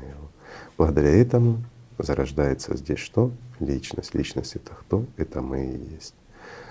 И поняв эту суть и приблизившись, мы можем войти в это пространство. Потому что душа есть не что иное, как часть пространства мира духовного. Но оно не имеет возможности жить или осмысливать, или еще что-то. И вот многие вот «спасаем душу», мы уже сколько раз говорили об этом. А что такое душа? Душа по факту — это дверь. Она всегда открыта, но мы усердно ее всегда закрываем, да, перед собой. И вот достаточно человеку лишь зайти в нее, и там уже мир другой, совершенно другой. Он вечный и бесконечный. Но человек не может зайти ни со своим сознанием и ни своим телом. В душу он не войдет. А сознание, даже когда человек становится субличностью, и опять-таки мы находим массу подтверждений этому. Вернемся опять к древним религиям. Вот часто упоминаю сегодня за древние религии. Но это правда, друзья мои. Все современные религии строились на основе древних учений. И об этом говорили и пророки, рассказывая. Ну, правда, но приходилось и ассоциативно рассказывать, пояснять элементарные вещи. Мы сегодня тоже вот целый вечер вот с Татьяной вот беседуем о козе, проводя параллель. Вы же когда-то говорили, что как важно, чтобы люди, ну, можно сказать, создали вот это посольство Божье на этой земле. Что так это душа — это и есть представитель мира духовного.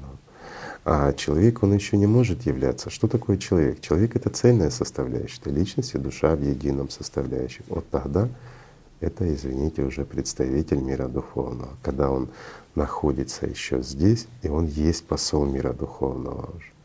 Он здесь, он в этом миру, он в этом теле, он с этим сознанием, но он уже является частью мира духовного. Кто он?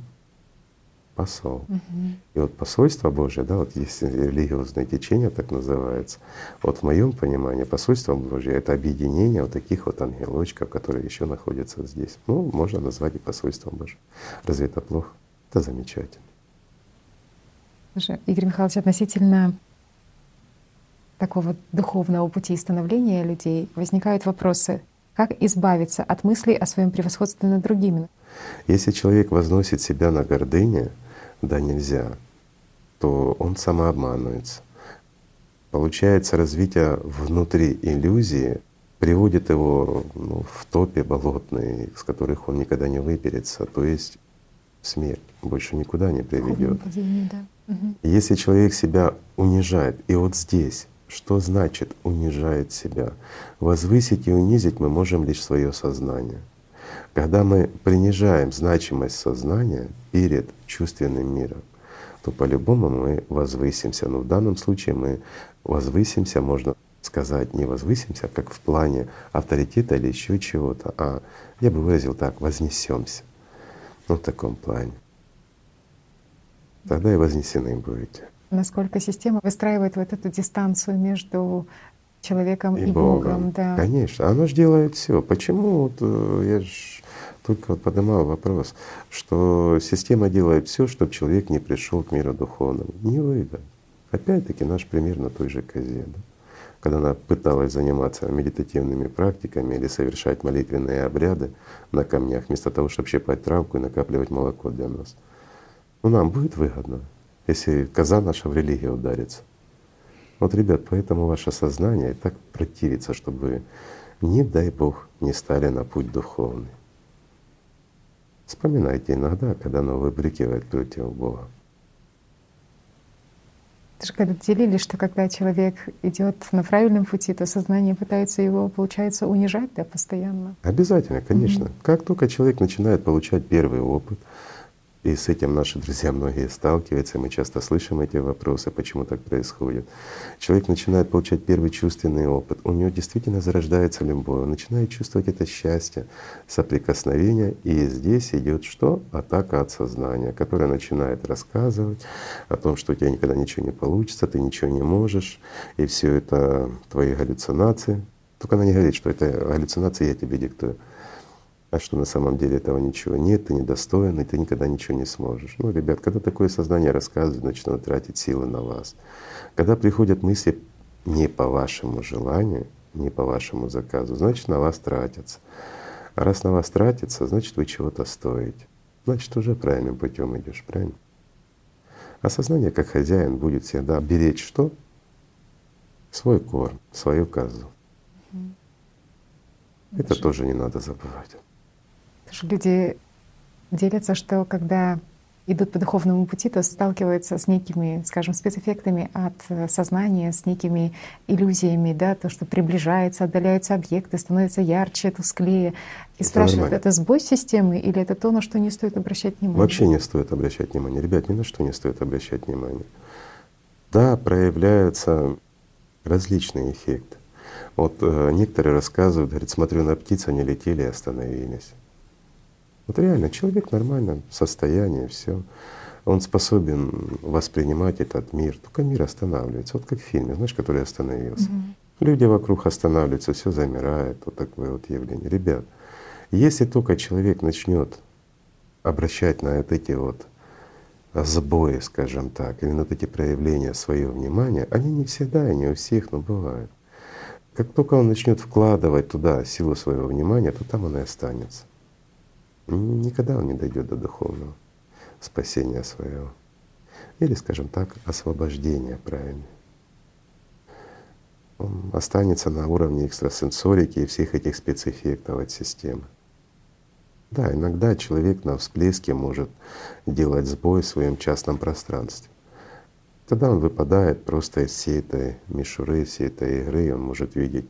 Вот многие это отмечают, что он смотрит на жизнь как на фильм. То есть вот наступает мгновение у человека, особенно после духовных практик, осознания, соприкосновения с духовным посылом, с каким-то от кого-то хорошим. Когда человек это воспринимает, в нем происходит вот этот огонь любви, радости, счастья. И тогда сознание дает сбой. Ну и стоит ли обращать внимание на этот сбой, правильно? На всю эту мишуру. Какие бы интересные эффекты метафизические ни происходили, они, ребят, не стоят того, чтобы вы утрачивали жизнь. Жизнь прекрасна. Хотелось бы дальше тоже продолжить разобраться вот в этих подменах от системы, в частности, когда люди задаются вопросом, это уже в восточной такой традиции, каким образом избавиться от своей кармы, от своей плохой судьбы, то… Мы как-то разбирали, что такое карма и как работают предсказатели. Да? Если человек живет, ничего не меняя, то можно рассказать о его жизни все. Оно прописано как книга. Если ты знаешь символы, которыми написана данная книга, и умеешь ее читать, то очень легко сказать, что ждет человека завтра, через год и все остальное. Это касается не только судьбы человека, это касается судьбы человечества, страны, любой единицы. Но как только человек начинает жить духовно, когда для него свобода гораздо больше. И что такое свобода? Свобода — это как раз выход из этой всей системы. То невозможно человека не предсказать его дальнейшее, не предугадать, что будет через минуту. И система дает сбой, потому что она прописала ему сценарий, на какой лужок она его выведет как козу сегодня, на какой отведет завтра. А здесь коза исчезает. И все. И человек становится свободным, и он сам может формировать свою судьбу. А карма — это карма, вот как ее называют, типа неизбежность. Ребят, нет неизбежности. Неизбежность лишь тогда, когда вы, как вот та коза у хозяина. И то мы приводили пример, что даже она сбежать может, а уж человек тем более. Ты так начал интересно отвечать на вопрос, и тоже всплыл еще один вопрос, немножко такой параллельный. Люди задают следующее: а связаны ли как-то вот эти вот процессы, которые происходят сейчас в обществе, те процессы, которые происходят с климатом, с выходом Земли, с выходом планеты в новое измерение, на новую частоту? Ну, я слышал такое, мне тоже задавали эти вопросы, что мы переходим в другое измерение, меняется вибрация всех нас, и мы станем другими. Вопрос, какими другими? Конечно, нет, ребят. Это цикл, это неизбежность. Но да, много параллельных вселенных. Никто этого не отрицает. Это есть. Есть и другие измерения. Но одно дело циклы, а другое дело переход всего человечества, скажем там, в другое измерение. Ну вот возвращаясь тоже вот к вопросу вот этой кармы, что рекомендует, да, вот в этой восточной традиции? Рекомендует, что, безусловно, ты должен там соблюдать определенный пост, избавиться от плохих привычек, но самое главное, что ты не можешь постичь этого состояния без определенной мантры, которую должен дать тебе учитель. И опять мы упираемся куда? Мы упираемся, что гуру должен тебя научить, но прежде чем он тебя чему-то научит, ты должен побыть для него козой, да? Которая за него все делает, кормит его, обувает, стирает, моет. В общем, рабство такое. Ты должен отдать себя в рабство какому-нибудь старикашке. Хорошо, если старикашка, а то и… В общем, не важно. Ты должен служить человеку и надеяться на то, что тебе что-нибудь отломится. Ну, каждый развлекается как хочет и тратит свою жизнь куда хочет. В этом и величие было, в том, что он дал человеку полную свободу выбора. И каждый заблуждается в этой жизни, миру своих сил и возможностей, и желаний тоже. Игорь Михайлович, а нужны ли учителя на духовном пути? В некотором смысле да, но не учителя. Учителя, понимаешь, учитель один, он на небесах. Тот, который передает знания сюда, но он же учителей не посылает. Разве не так? А когда люди становятся учителями, значит, они хотят перебрать на себя что? Функцию Бога. Там в делах, которые касаются духовных аспектов. И такое понятие, как духовные наставники, еще что-то. Это создание авторитетов, это то, что необходимо самой системе для того, чтобы просто отвести человека, вот, ввести в него сомнения, поработить. Ну, в общем, такая форма.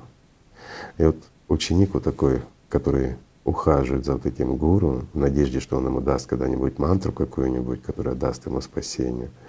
На самом деле вот ходит, преклоняется перед ним, обслуживает все его желания и надеется, что когда-нибудь он тоже станет учителем. Преемственность. По факту, не больше. А на самом деле вот тот гуру, он в конечном счете понимает, что мантра — это всего лишь набор слов. Это пустое бормотание, бессмысленное. И как бы ты их ни выстраивал, и что бы ты с ними ни делал, магической силой они не обладают. Магической силой обладает что у нас? АЛЛАТ. Да, можно что-то влиять. Или же огромная концентрация жизненной энергии праны, которая приложена на определенную точку пространства и времени для образования чего-то, того, что тебе по факту и 7 лет не нужно. В этом смысл. Но помощники и попутчики не помешают. И вот почему мы опять возвращаемся, да, даже вот далеко ходить не будем. Давай вот возьмем, что ислам, что христианство, вот пророк последний был. Ведь тоже он заповедовал людям собираться и вместе заниматься. О чем говорил Иса, который тоже привнес сюда знания, и он дал их людям чисто. И вот первые христиане взять, да, которые вместе собирались и обсуждали. Почему? Потому что опыт. Опыт, когда один человек понимает одно, другой другое. И вот вместе собирая вот этот опыт, люди гораздо быстрее освобождались. Опять-таки, если мы возьмем тот же катарсис, да, который шел у людей. Почему? Они ведь не рассказывали о глупостях, как сейчас винен, не винен там, когда идет на причастие, да, или перед причастием, там отпущение грехов, человека обвиняют во всем, чего он никогда в жизни не делал, но он должен говорить «да, виноват» и тому подобное. А там в действительности шла работа, там как раз и шло обличение самого сатаны. В чем смысл этого всего был? Потому что люди рассказывали о тех мыслях, которые заходят, о тех шаблонах и манипулятивных схемах самой системы. И как личность они становились свободнее. Почему? Потому что, зная опыт других, видя в себе, они понимали, что нужно делать. На первичных шагах это крайне важно. Ну, это же опять-таки, разве это учителя, наставники или авторитеты? Нет. Это друзья, товарищи, это те, кто на шаг впереди, за которым можно идти по его тропе, понимая, что это не сусанин. В болото он тебя не заведет. Ну вот это замечательно. Но извини, сколько было лжеучителей, которые создавали на этом себе и имя, и целые религии, и течения, и все что угодно, и вели людей вот как раз вместо мира духовного в болота. Почему? Потому что в угоду своей жадности, ненасытности, гордыне использовали как раз жажду человеческую к духовной свободе, а заводили их в тупики. Даже, Игорь Михайлович, были вопросы у людей относительно катарсиса, что они понимают, что есть за мыслью следует слово, а за словом следует действие. Ну да. И вот переживают озвучивать вообще что-либо плохое, якобы боясь, что вложив внимание в озвучивание вот этой ситуации или поделившись ей с другими, что следующим этапом будет некое негативное действие. А вот как раз негативное действие — это и есть сокрытие. Сокрытие от тех шаблонов, которым, или тех мыслей, которые навязываются человеку как личности от сознания, когда идет процесс чего, как ты сказала, катарсиса. Когда группа людей занимается, не имеет значения, какая бы религия ни была или еще что-то, это естественно то, что люди должны делать. Они должны обличать сатану. А что такое обличение сатаны? Это и есть катарсис. Это его уловки, как оно действует. Об этом люди должны говорить. Потому что эта система, все течет, все меняется. И когда выходят жрецы, начинают рассказывать: вот катарсис — это самое освобождение, это обличение сатаны я вам сейчас расскажу. Да? И он рассказывает людям, а люди молча покивали и пошли домой со своими чертями. Разве это правильно? Нет, неправильно. Не он их освобождает, он никто. Говорит, вот заслуги нашей религии огромные, мы имеем право. Какое имеет право человек, который пришел в организацию, извините, это общественная организация, как и любая другая, да, но испокон веков такая была, или там культ жреческий. Какая разница? Это организация людей, обычных людей. Хорошо, если они стремятся действительно к духовному, а чаще всего к чему? К учительству и диктатуре, правильно? То есть ничего не делать и сидеть на шее у народа. Я не всех обвиняю, я просто говорю, что были раньше такие жрецы. Ну были же? Были, да. Так вот, смысл как раз и заключается в том, что когда люди собираются для духовной совместной работы, они должны по-настоящему обличать сатану. И люди должны понимать, если человек что-то рассказывает о том, что приходит ему в голову, в помыслах его, это как раз есть и то, что ему шепчет и на что его подталкивают демоны. Если он это понимает, что это не его, но ему навязывается, что угодно — обман, злость, ненависть, иллюзия любви к кому-то или еще что-то, желание обладать кем-то или чем-то. Человек открыто об этом может говорить. И когда другие люди понимают его и понимают, что как оно навязывается, при каких обстоятельствах, что зачем следует и что может прийти, то это как раз укрепляет их защиту, их щит.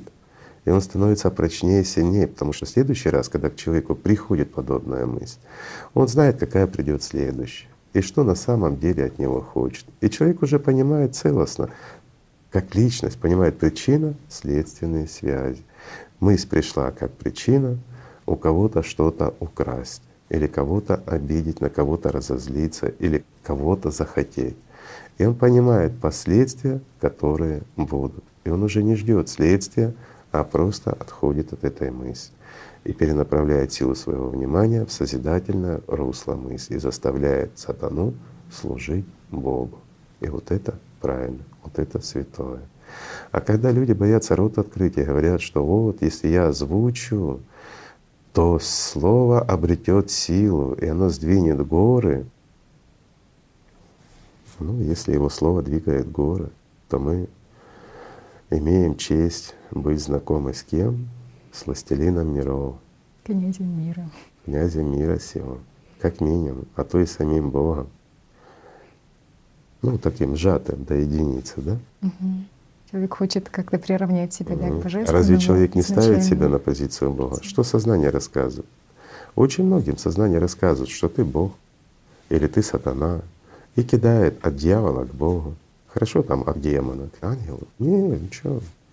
Многие же вообще… Да. Мы как-то упоминали, встречались с ней такие граждане, которые и Богородицу из плена дьявола спасали, самого Христа, и Богу помогали, бо Бог слабый. Есть такие течения и религиозные, и все, люди ж верят в это. И вот они сидят, пыжатся, молитвы читают, там свечки жгут, всякую обрядность совершают, дабы помочь Богу, бо Бог не может справиться. Извините, ребят, вот здесь вот у меня возникает вопрос к ним. А неужели они сами верят в то, что они совершают какую-то обрядность, бубнение каких-то слов? Это как-то усилит позицию Бога перед дьяволом. Ну даже вот в их понимании, что Бог и дьявол — это ж как бы они даже почти равны в них понимании, даже Бог слабее, раз их помощь нужна.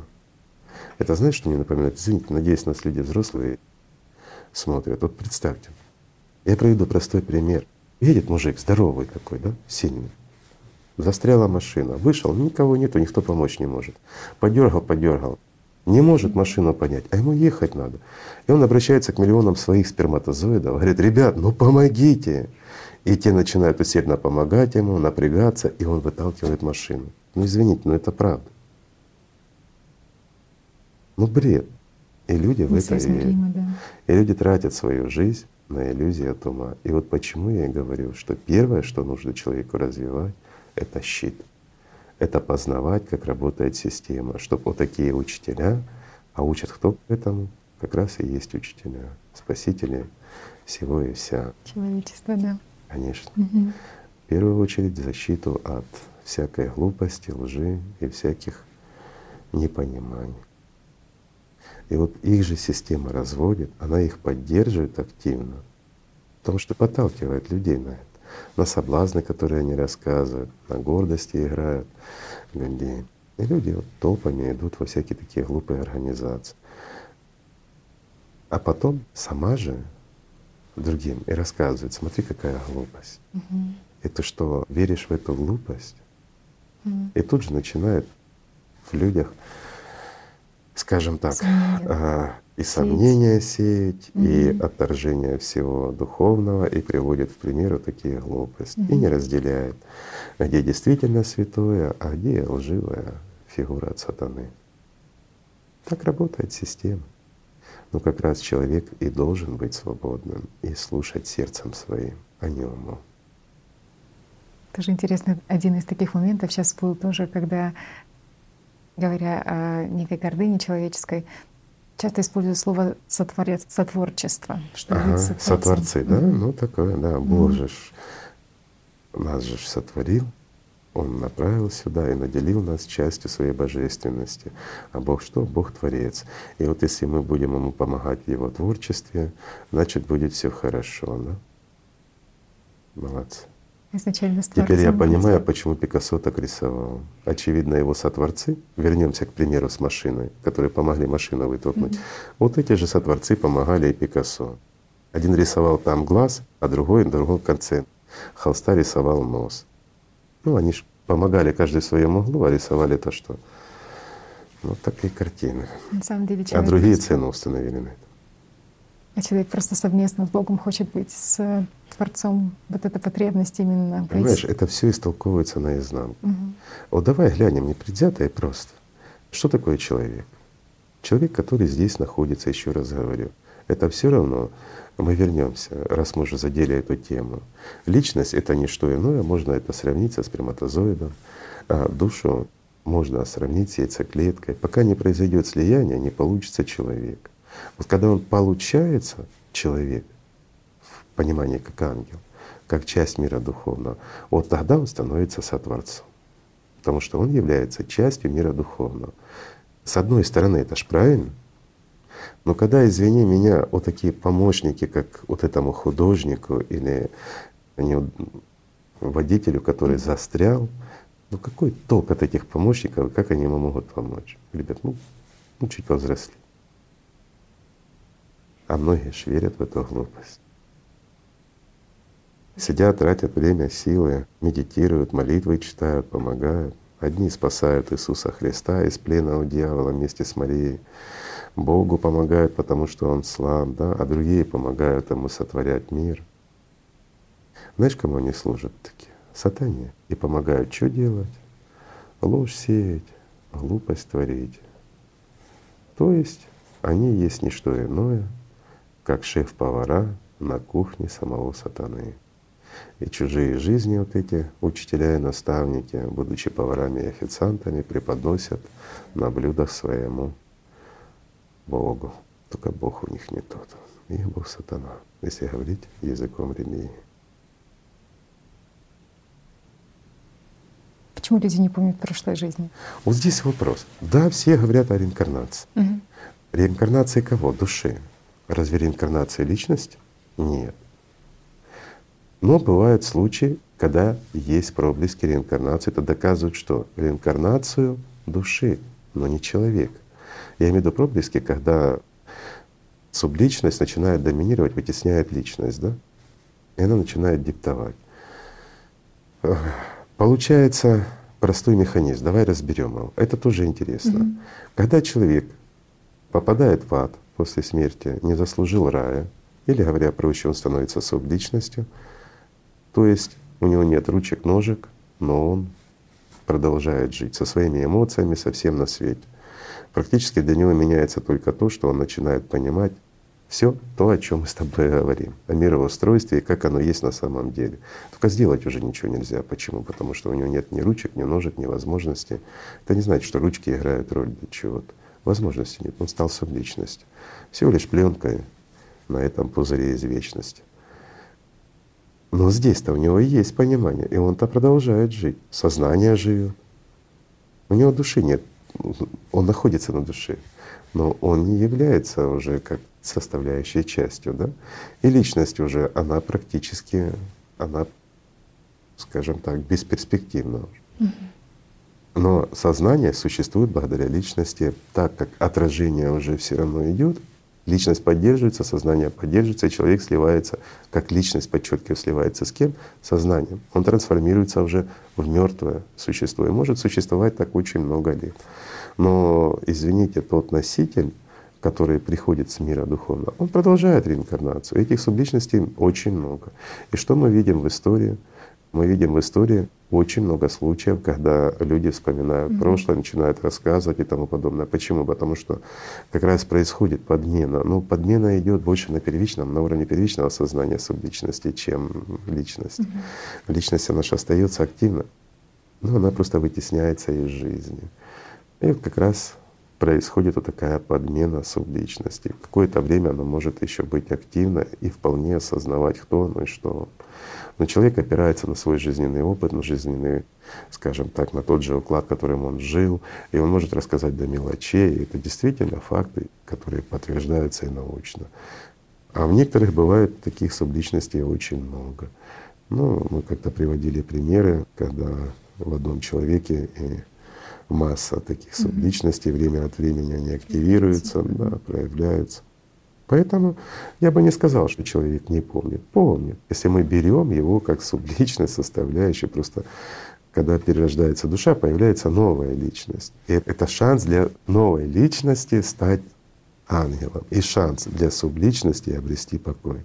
Потому что нет сна для субличности, для них вечная эмоция, жизнь, тяжелое существование. Это опять не пугаловка, это правда. Мы уже много как-то говорили по поводу того, что если человек вот впадает при инсультах, при травмах, такое состояние, когда он не чувствует тело, но продолжает слышать, воспринимать картинку, но не может отреагировать ни одной мышцы. Он как замкнут, арестован в своем теле. А сознание активно. Все помнит, слышит людей, видит людей, но не может отреагировать ничем и никак. Как бы утрачивает контакт. Вот это вот и есть где-то схожее состояние субличности. Ну, интересно, потому что очень удивительно. Поговорить с ними для желающих и поймете, что это такое. Вот, кстати, там многое подтверждается. Даже научным путем, если идти, то подтвердить наличие субличности очень легко. Просто глядя на то, как трактуют те же гуру, да, вот это вот отсутствие памяти прошлых реинкарнаций, ты понимаешь, к чему все-таки подталкивает система. Ведь они говорят о том, что ты забываешь, кем ты, какую роль ты играл в прошлом фильме, там роль вождя, учителя, либо романтика, что… Опять мозги пудрят. Заново наслаждение испытать ты можешь. Ну, вот такая удивительная возможность предоставляется якобы тебе. И кувыркаешься ты, говорит, из жизни в жизнь, говорит, из рыбы в кролика, из кролика в человека и обратно. Нет, ребят. Человек — это не кролик и не рыба. И человеку дана одна жизнь.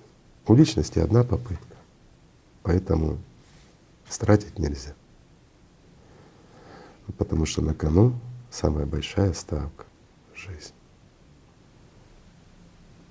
Игорь Михайлович, очень много людей, которые идут по духовному пути и которые сталкиваются с различными и подменами сознания, и вот тоже присылают нам вопросы.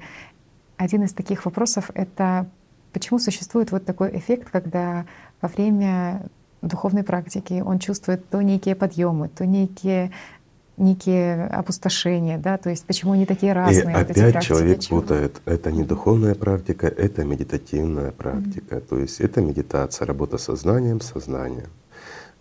Ребят, духовная практика — это работа без сознания, это работа личности, вас как личности, когда вы четко себя идентифицируете, кто вы и что вы. И эта работа направлена на усиление связи с миром духовным. Сознанию там делать нечего. А все подъемы и падения, все галлюцинации, они остаются в медитативных практиках.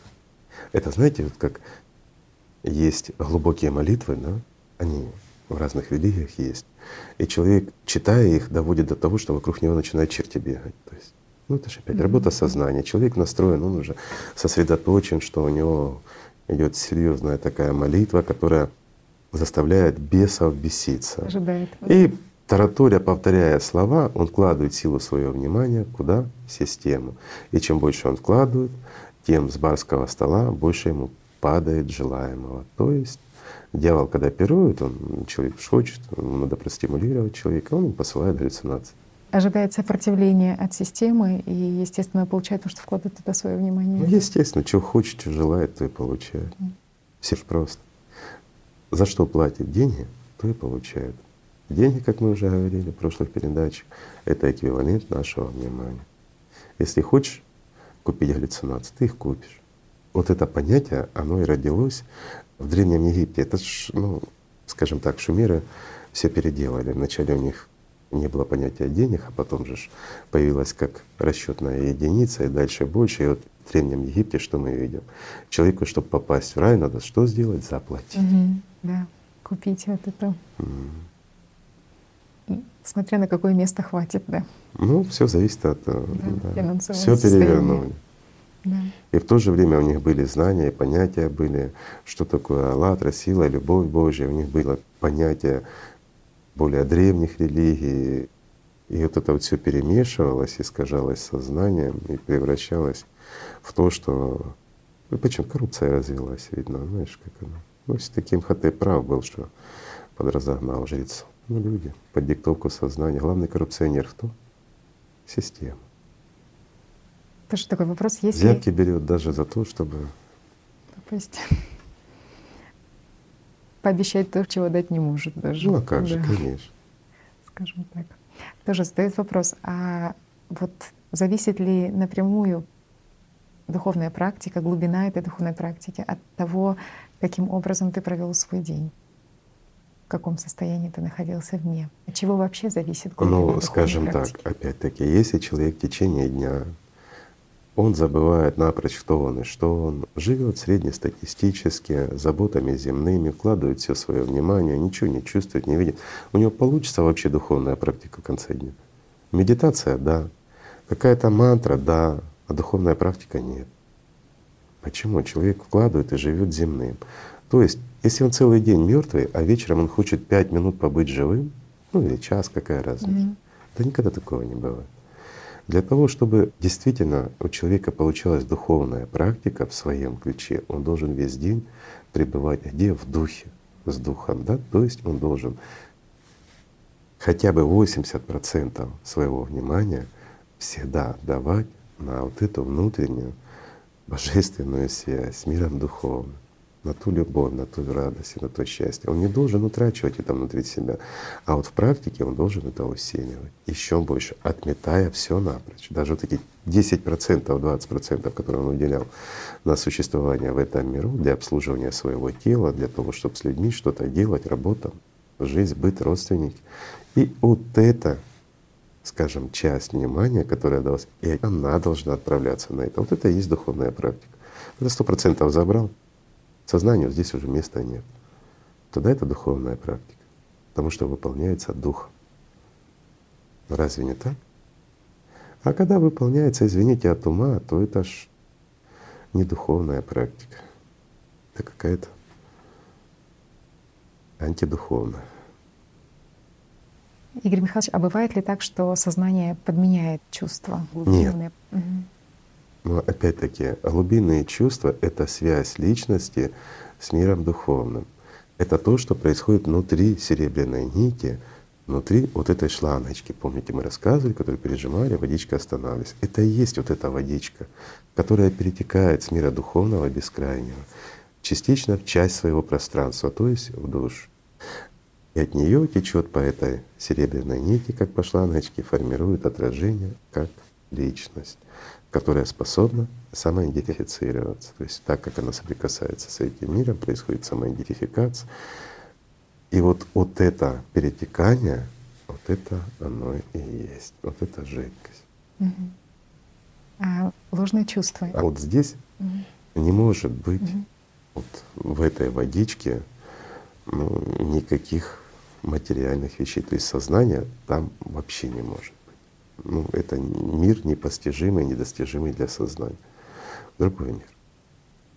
Ну, для понимания, скажем так, некоторых людей, которым интересно, в процессе в физическом плане, скажем, давайте представим трехмерный мир и хотя бы его увеличим несколько раз кратно. Да. А существуют ли псевдочувства от сознания какие-то? Псевдо, да, конечно. Ну, это больше эмоционально, это восхваление. Оно не очень легко идентифицируется. То есть если человек имеет хотя бы опыт наблюдателя даже от первичного сознания, то он легко понимает, откуда оно идет. Я уже не говорю, что он понимает или воспринимает себя как личность вообще. То оно же легко все идентифицируется, когда сознание пытается подменить эту чувственность. Всегда с активной работой сознания, вознесения, принижение и все остальное. Сплошная манипуляция. Наш легко отличим. Класс. Ключевое отличие вот это, да, то, что она дает счастье. Она дает псевдосчастье. И вот опять-таки, вот что такое счастье человека? Вот кто может сказать так? Вот счастье, ну, обычной жизни. Да? Счастье. Шел, нашел $100, вот счастье. Потратил — все, нету счастья. Вот говорит, несчастье. Что такое несчастье? Потратил те $100, которые нашел. Да? Всегда радость, да, такая. Игорь Михайлович тоже интересный вопрос задают. В наше время очень многие озадачены темой биометрии и чипизации человека. Ведет ли это автоматически всех в субличности, и как это вообще влияет на духовную составляющую человека? Ну, на духовную составляющую никак, а вот на организации влияет. Почему? Потому что неправильная трактовка того, что написано в угоду себе. А все это формируется на чем? Что будет на челе написано 666 и тому подобное. Мы помним это все. И вот с этого пошло все. И память немножко прошлого. Мы когда-то рассказывали за Атлантиду, К чему это привело все? Но это же опять-таки частный случай той цивилизации, причем здесь наш. А вот если рассмотреть в действительности, что это дает? Простой пример. Ну вот представь, тебе не надо носить никакие документы с собой, вообще никакие. Ни права, ничего. У тебя всегда все с собой. У тебя вся информация о тебе, ну, она всегда с собой, ты ее потерять не можешь. Ну, по-моему, это великолепно и удобно, да? То есть где бы ты ни был, вся нужная информация при тебе, сам ты можешь и как паспорт, и как права, и все остальное, иди, ничего не теряешь, и та же банковская карточка, скажем, не надо деньги в кармане носить, никакие карточки у тебя никто не украдет, потому что у тебя все с собой. Вот с одной стороны это крайне удобно, но с другой стороны рассказывают, что это приведет к чему? К порабощению. Кто поддерживает и раздувает эту волну? Ну давайте здраво глянем тому, кому невыгодно находиться под постоянным контролем, ну скажем, служб, властей и тому подобное. А кому это невыгодно? Тому, кто живет честно и открыто. Ну если мне нечего скрывать, мне глубоко наплевать, да? Ну вот так, по правде, ну что мне скрывать-то? Я живу так, как я живу. Кому не нравится, не смотреть. Просто-напросто. Законы не нарушаю, мне нечего скрывать. Чего мне бояться? Это чипизации там и всего остального. Для меня это сплошные удобства, больше ничего. Но крайне против стоят те, у кого, извините, доходы не соответствуют, вернее, расходы не соответствуют доходам, тем, которые занимаются какими-то нелегальными, незаконными вещами, те, которые используют поддельные документы или еще что-то. В общем, те, кто живут в тени. Вот им это крайне невыгодно. И они вот такую вот волну пускают, что вот там написано, вы узнаете их по надписи и тому подобное. Вот смотрите, это не что иное, как биометрия, это чипизация, это все остальное. Да, ну, внимательно прочитайте, что там написано и о чем там говорится. Связывают с последними временами? Ну конечно. И типа, если вот ты примешь такое, как идентификационный номер, да, вот многие же отказывались, это все, это обличение, ты слуга сатане, и в то же время он служит сатане полным ходом. Почему? Потому что опять-таки бесконтрольные действия, непонимание, нет работы над собой ничего. Есть поклонение кому-то. Какая разница, где написано твое имя? Что оно в паспорте написано, что оно написано, извини, в том же чипе. Ну это дремучий лес. Да нет, не дремучий лес. Если происходит такая волна, значит кому-то это выгодно. Давай смотреть здраво и свободно. Кому это выгодно? Лишь тому, кто хочет прятаться в тени, чтобы оставаться незаметным для кого? Для властей, для народа. А кому это выгодно? Тем, кто обворовывает тот же народ, кто ворует опять-таки у той же власти, у государств, не власти, а государств, скажем так. Потому что чаще всего, что вот как раз против этого, тех, кто у власти находится. Ну, самое главное… А вообще это удобная форма. Теперь люди знают, что на духовную составляющую человека… А как оно может повлиять? Ну первый документ — свидетельство о рождении, запись церковной книги, да, вот раньше было. Это то же самое, абсолютно. Это идентификация человека. Это знакопись, которая наносится, тем же самым имя его идентифицирует. Ну и какая разница? Вот он ставит номер. Сегодня родился там 15. Ну вот 15 — это и есть твой идентификационный номер, книги, запись, церковь. В паспорте номер. Ну, ребят, ну как маленькие, честное слово. Ну каждый развлекается как хочет и слушает кого хочет. Но, как правило, больше всех шумит кто? Совершенно правильно. Кому это выгодно?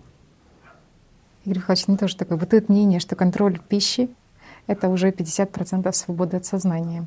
Влияет ли питание на контроль сознания? Полезны ли посты, например? Индийские экадаш или христианские посты. Что такое пост? Мы уже разбирали, по этому поводу неоднократно говорили. Пост прежде всего — это умение.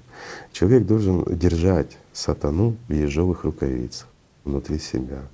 Он должен быть свободный как личность, духовно свободный и независим от стремлений и желаний как раз мира материального, самой системы навязать и поработить ее. И пост — это стопроцентный отказ от подчинения системе, выход. То есть это как духовная практика, которая, ну, менее выражена, потому что надо контактировать с миром. Я скажу так, что такое пост? Вот повседневная жизнь, правильно, жизнь человека, идущего на духовном пути. 80% ну, для начала 70-80, а в идеале 90% это внимание, силы внимания должно уделяться на связь с миром духовным, на любовь, которую ты посылаешь миру духовному, если хочешь получить оттуда же ответ, правильно? Что такое пост? Это, извини, не 90%, а 95%. То есть ты урезаешь немножечко как раз корм сатане, не ты не ешь, а сатана не ест. Класс. Вот это и есть пост, ты его сажаешь на пост. А от того, что ты тело не кормишь, ну извини, никому не холодно, не жарко. От того, что съела ты мороженое или не съела, съела ты кусок мяса или не съела. Ну раньше понятно, раньше в те дремучие времена, ну, сезонность продуктов, еще что-то, ну где-то может быть из вопросов экономии. Опять-таки, может быть, даже и полезно поголодать, разгрузиться организму с позиции здоровья. Но какое это имеет отношение к духовному развитию человека или тем более к духовному освобождению? Да никакого. А вот когда ты как раз в пище обделяешь и урезаешь, скажем так, сатану, вот тут меньше его кормишь, вот это правильно, вот это и есть пост.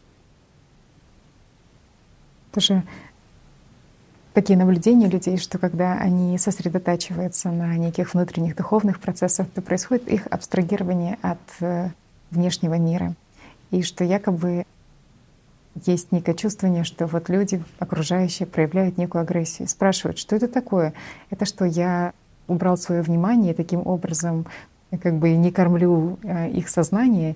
Что вот это за спецэффекты? Должны ли они возникать на… Да. Скажем так, в момент духовного развития человека, который живет в определенном устоявшемся сообществе, если человек даже тайно начинает духовно развиваться, то он начинает чувствовать на себе повышенную агрессию со стороны его окружения.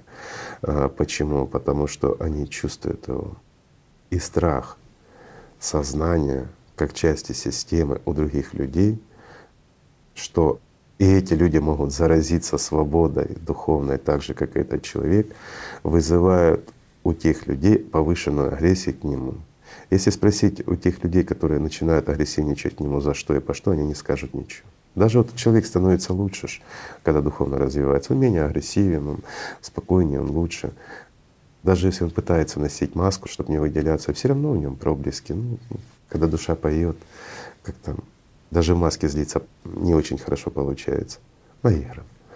Но тем не менее люди это чувствуют и в действительности могут проявлять определенную агрессию против него. Но это защита самой системы. Не всегда, далеко не всегда, но бывает и такое. В зависимости от коллектива, от окружения. Если человек медленно развивается, то этого не будет. Идет адаптация, система находит, как блокировать остальных, и все. Как правило, начинает, особенно если человек свободен, он свободен в своем разговоре, он делится, скажем, с друзьями, да, или сотрудниками более открыто. Система ставит на нем клеймо, как в головах своих рабов, подчеркиваю, это реально в головах своих рабов. Кос, как у нас пример сегодня, доставит штампик такой, что это сектант, как модно говорить, и все. И те свободны уже. Мол, мили-мили. Чтобы он не рассказывал, их это не трогает. Потому что в то время, вот еще интересно, он начинает рассказывать, а у них повышается активность умственная. И они обязательно вкладывают свою, даже вот ради приличия слушают, но если посмотреть на людей, то они начинают быть задерганы, у них моторика повышается, активность мозга, начинают глазки бегать, потому что очень высокая активность мозга, они начинают обдумывать все что угодно, а из вежливости просто терпят и стараются его не слышать. Потому что опасность. Опасность для системы — потерять свою козу. Ну а здесь уже каждый выбирает, кем быть — козой или человеком. Это уже дело добровольно. Еще вопрос. У людей когда-то вы рекомендовали смотреть одну передачу в течение определенного цикла 12 раз. И ну, вот… Было такое, да, потому что не всегда, скажем, опять-таки, то же сознание позволяет человеку осознать, о чем говорилось, и понять это все. И вот мы говорили о том, хотя бы 5-7 раз пересмотреть, а не так, как положено 12. Ну так прозвучало там. Да? Вопрос задают, а каждый ли день это делать? Потому что столкнулись. Нет, мы как раз и говорили, лучше все-таки на третий день, ну или раз в недельку, как получается. Но на третий день это самое вот удобно. Но желательно выбирать одно и то же время суток. Ну это если получается, опять-таки, и есть желание. Ну поразительно то, что если люди вот так поступают, а некоторые поступают, то они будут находить в этой передаче то, что не слышали при предыдущих просмотрах. Ну это нормально. За это время как будто бы происходят некие события, которые потом раскрываются, ответы получают. Ну, когда человек опять-таки вкладывает внимание в духовное свое развитие, и в нем возникает определенный резонанс с миром духовным, то есть передачу он получает больше информации, система прослабляется. От передачи к передаче, то есть от просмотра к просмотру, он больше и больше может получить действительно необходимой информации для него. Ну, в таком плане. Но опять-таки это все желание, кому хочется. Тоже, Игорь Михайлович, есть такое мнение, что спокойствие — это огромная сила, и система боится спокойных и расслабленных людей. Валяющихся на диване, ничего не делающих. Я тогда скажу, самый сильный был Обломов, да? Спокойный, ничего не делает, лежит на диване, мечтает. И система его боится. Вот тоже как раз-таки в этом и вопрос. Всегда ли спокойный человек — это тот, в ком доминирует личность, в ком свободна личность? Или… Конечно, нет. Абсолютно. Это не показатель. Опять-таки, доминация личности над системой, то есть над сознанием, оно не проявляется покоем, уравновешенностью. Оно что-то как вот как, ну, сознание вот показывает образ духовного человека, вот он должен быть такой безэмоциональный, он должен быть степенный, рассудительный, должен говорить только хорошее, в точку, да, только хорошее, он должен все и всех любить и тому подобное. Это же банальные образы. Для контакта с этим миром мы используем что? Сознание. Даже если мы его контролируем, но оно шаблонно привыкло к определенной группе выражений или к определенному языку, как навык, да, то этим навыком мы и пользуемся. Поэтому, скажем так, я проще скажу, может ли послать далеко, так культурно, святой, да легко, и ничего здесь плохого нет. Разве это что-то нарушает? Конечно, нет. Имеет это отношение к какому-то духовному, недуховному процессу? Да, абсолютно не имеет. И опять-таки мы подходим к чему? К восточным методам воспитания. В одной из передач вы упомянули, что про мусульман, которые после хаджа еще целый год пребывают в этом духовном состоянии. И нам написал человек, который пишет: «Я же на третий день упустил, и вернулось мирское восприятие. Как в этом состоянии полета прожить целый год?» Да не падать. Все же очень просто. На самом деле, друзья мои, ну это оно очень просто. Все зависит от тебя. Если ты не умеешь контролировать, скажем, систему, не умеешь контролировать сознание, и оно тебе подсылает, подбрасывает всякие картинки, мысли и все остальное, соблазны от сатаны. Если ты на них уделяешь внимание и занят, и забываешь при этом о духовном, ну это говорит о том, что на самом деле твое стремление к миру Господа, оно иллюзорно.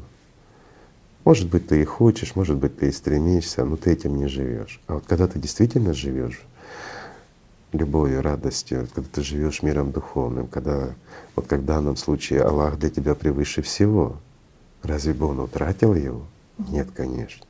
Однажды обрёшь, человек никогда бы не отказался, ни под какими пытками, ни под чем, потому что все проходит.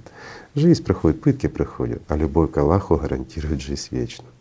А в данном случае он банально соблазнился, отвлекся. Ну и, как правило, мы видим, что опять-таки третий день. Почему я говорил, что все-таки фильм лучше смотреть на третий день? Идет прослабление, активация системы. Даже если человек вот сильно возгорелся, но еще слаб, он на пути своем духовном, еще не сформировался как личность, то естественно этот всплеск он проходит через определенное время. Как правило, на первых этапах на третий день человек его утрачивает, а то и через 5 минут. Все зависит опять-таки от его силы как личности и противостояния самой системе в нем через его же сознание. Но ребят, не забывайте. Сила внимания, даже в эквиваленте как деньги, скажем так, кошелек, кошелек в ваших руках. Поэтому вы покупаете и оплачиваете мысли, эмоции, хорошее настроение, плохое настроение, любовь к Богу, служение сатане. Все вы покупаете. Расплачиваетесь за это перспективой собственной жизни. Игорь Михайлович, тоже есть вот такой последний вопрос. Бытует такое мнение, что стараться во время практики не надо, что старание — это желание что-то приобрести, это желание над чем-то властвовать, что нужно просто расслабиться и ничего не делать, довериться вот этому потоку. У меня вопрос напрашивается. Анекдот, извините. Два кума собрались на охоту, и вот один второго спрашивает: слушай, говорит, а вот мы идем на медведя. А если вот, представляешь, медведь, я отошел, ты один, что ты будешь делать? Ну как, что, говорит, возьму, выстрелю, говорит. А если вот осечка, он говорит, ну поменяю патрон. А если медведь близко? Ну как, говорит, брошу ружье, нож возьму, говорит. А ты, говорит, тот за ножом полез, а он выпал, говорит. Ну, подожди, кум, говорит, ты вообще за кого? За меня или за медведя? Вот у меня вопрос, ты вообще за кого? Где ты таких вопросов набрала, ты идешь? Люди сталкиваются и порой друг к другу в диалогах даже такие рекомендации вот дают. У тебя все вопросы за медведя. Ну ладно, давай дальше. Будем надеяться, что нашим друзьям поможет. Что нужно ли… То есть система рекомендует не прикладывать усилий, да, вот находясь вот в этом состоянии духовном. Ребят, ну как не прикладывать усилий? Это же движение. Да? Под лежачий камень вода не течет. Жизнь — это движение. Что такое сосредоточить свое внимание на мире духовном для человека, который находится под постоянной агрессией? Все равно, что козе удержать молоко в себе, не отдавать его тому, кто ее доит. Ну, сложновато, да? Так и человеку не отдавать силу своего внимания системе, когда она привычно требует. Удержать это в себе, вложить это. Самое ценное, то, что у человека есть, это тот ресурс, за который он может обрести жизнь вечную. Вложить в любовь Божью, в любовь к миру духовному, в счастье, в радость, вложить на контакт с миром духовным, чтобы вот эту серебряную нить сделать шире, чтобы… Это, говоришь, ничего не делает, да? Ну не ты говоришь, а вот ребята говорят, это кто мне говорит? И вот для этого и надо заниматься, чтобы когда вот такие мысли приходят в голову, понимать, от кого они идут, эти мысли? От сатаны. Ничего не делай, тебе Бог даст. Бог добрый, Он о всех заботится. Мы уже как-то говорили об этом, и раз у нас зашел сегодня разговор о козе и о сперматозоидах, ну заботьтесь о каждом своем, дайте ему имя, своим яйцеклеткам заботьтесь, да вы же о них не знаете. И вот не стройте иллюзии, что Бог знает вас. Он вас узнает, когда вы появитесь в Его мире. А это мир иллюзий. Мир сатаны. Это такое. Это даже не утробное состояние. Это одна из вариаций, которая может быть или не быть, но зависит от нас. Будем ли мы двигаться, шевелиться и действовать? Или будем бездельничать, ничего не делать и ждать милости от Бога? Человек должен работать. Духовная работа над собой. Это есть не что иное, как залог твоего успеха. А безделие угодно лишь сатане. Он обездвиживает. Извините за прямоту ответа, но думаю, так более доходчиво и понятно. На самом деле все просто. Не служи сатане и люби Бога, и все у тебя будет хорошо. Поэтому, друзья мои, давайте просто искренне любить друг друга и радоваться этой жизни. Хотя бы за то, что она может дать и более глубокую жизнь, ту, которая не прекращается. Но при условии, если мы не будем, как вот Татьяна говорила, лежать, ждать, хотеть, и не будем как та коза. Поэтому давайте будем людьми. Спасибо, друзья мои.